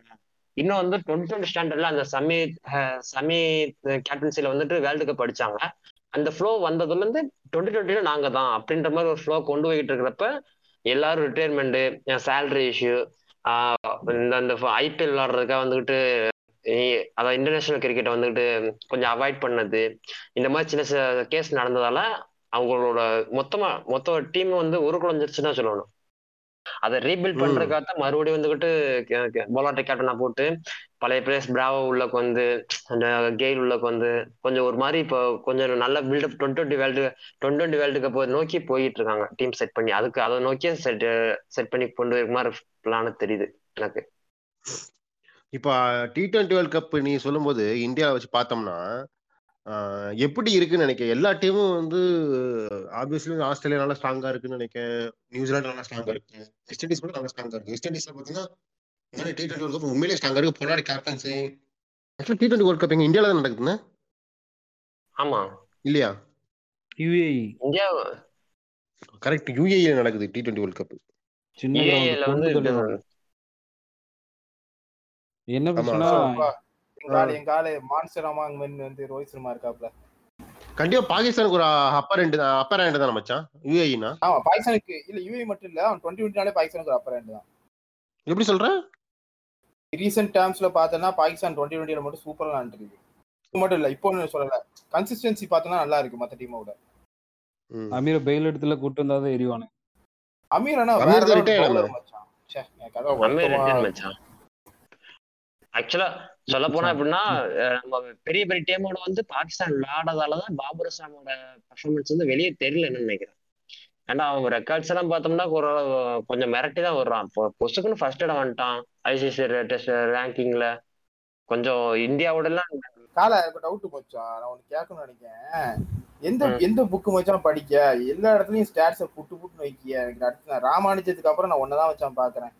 இல்ல கிரிக் பஸ்ல டேட்டா பேஸ் இருக்கலாம் கிரிக் பேஸ்ல பாத்துருக்கலாம் அந்த. பிளேயர் ப்ராஃபைல் அதெல்லாம் வந்து சுரேஷ் வாயால சொல்லுவாங்க நோட்ல அப்படி நோட் பண்ணிப்பாங்க. டக்கு டக்கு டக்கு டக்கு டக்குன்னு. அதை அப்படியே அப்டேட் பண்ணிப்பாங்க. இல்ல ஒரு சொல்லுதானே. சமாளிக்காங்க அப்படின்னு தெரியல. நம்ம எல்லாம் அந்த மொத்தம் மேட்ச் இந்த மேட்ச்னு சொல்லலாம் இவர் அப்படி இல்ல. அதாவது ஆயிரத்தி தொள்ளாயிரத்தி அறுபத்தி ரெண்டு இங்க நடந்துகிட்டு இருக்கு. ஆக அந்த டைப் அப்படிங்கிறது அப்படின்னு வைகோ ரேஞ்சிலே போயிட்டு இருக்காப்ல. அது மாதிரி போயாச்சு. நான் சொல்றேன் சரி இப்போ வேர்ல்ட் கப் டி டுவெண்ட்டி வந்து இப்போ நடக்குதுன்னா நான் சொன்ன மாதிரி யூஏஇலாம் பாகிஸ்தான் வந்து அப்பர் ஹேண்ட் இருக்கு. அதே மாதிரி நியூசிலாந்து எல்லா டீமுமே ஆப்கானிஸ்தான் கூட அப்பர் ஹேண்ட் தான் நான் சொல்லுவேன். ஆப்கானிஸ்தான் கூட நல்லா விளையாடக்கூடிய டீம் தான். அதில் ஒரு எவ்வளோ ஒருத்தன் மச்சான்? யாரோ ஒரு பிளேயரு பேட்டிங் சூப்பரா விளையாடுதாப்ல. நல்லா ஹிட்டிங் செம்ம ஹிட் பண்றாப்ல.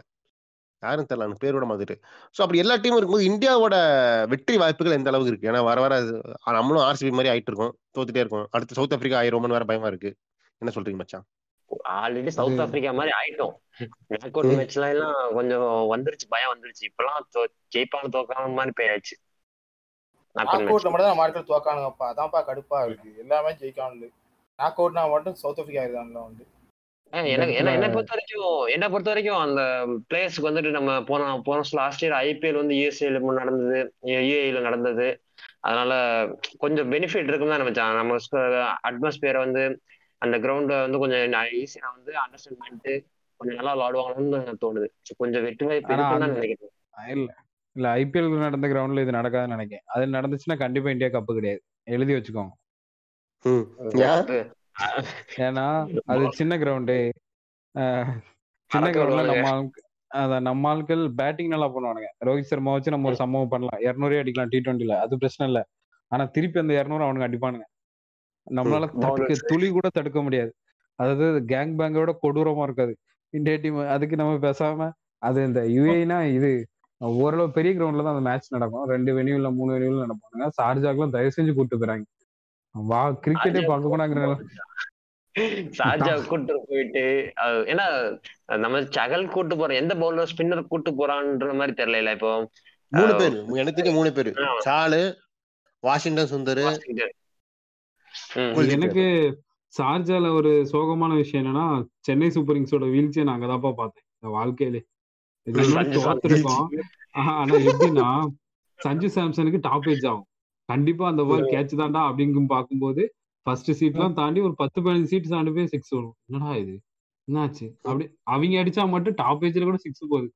சிஎஸ்கே என்ன முக்கு முக்குனாலும் கண்டிப்பா சிக்ஸ் போக போறது இல்ல அந்த வீழ்ச்சியை பார்த்து நான்? இல்ல ஒன்பது சிக்ஸ் தானே? ஒன்பது சிக்ஸா பத்தா மொத்தமே அவ்வளவுதான். அடிச்சுன்னு நினைக்கிறேன். எங்க ஏதோ எங்க ஆளு ஒரு மேட்ச்சுக்கு ஒரு சிக்ஸ் அடிச்சு தலைவன் அடிச்சிட்டான் டோனி அடிச்சிட்டாப்லன்ட்டு நாங்க அப்படியே பூசி முழுவி அந்த ஐபிஎல் ஒரு வழியா சரி கட்டிட்டோம். இல்லைன்னா அது வந்து ஒரு விதமான எப்படி சொல்ல மொத்தத்துல அங்க போட்டு புரட்டு புரட்டுன்னு புரட்டிட்டானுங்க சிஎஸ்கே ஆனா ரெண்டு டீம் ரெண்டு டீம் மூணு நான் எனக்கு தெரியும் மூணு பிளேயர் மச்சான். மூணு நாலு பிளேயர் நான் சொல்றேன் பாரு. போட்டு சாவடி அடிக்க போறாங்க சார்ஜால. ஒன்னு இந்தியாவும் இல்ல இன்டர்நேஷனல் லெவல்ல சொல்றேன். ஒன்னு நம்ம தலைவன்.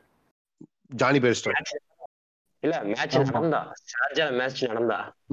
சார்ஜா மேட்ச் நடந்தா. ஜானி பேஸ்டோ ஜேசன் ராய் ரெண்டு பேரும் உடனே கிளிக் ஆயிரும் கண்டிப்பா. பேஸ்டோ தான். பிதாமகன் தான். அப்புறம் அங்க யாரு?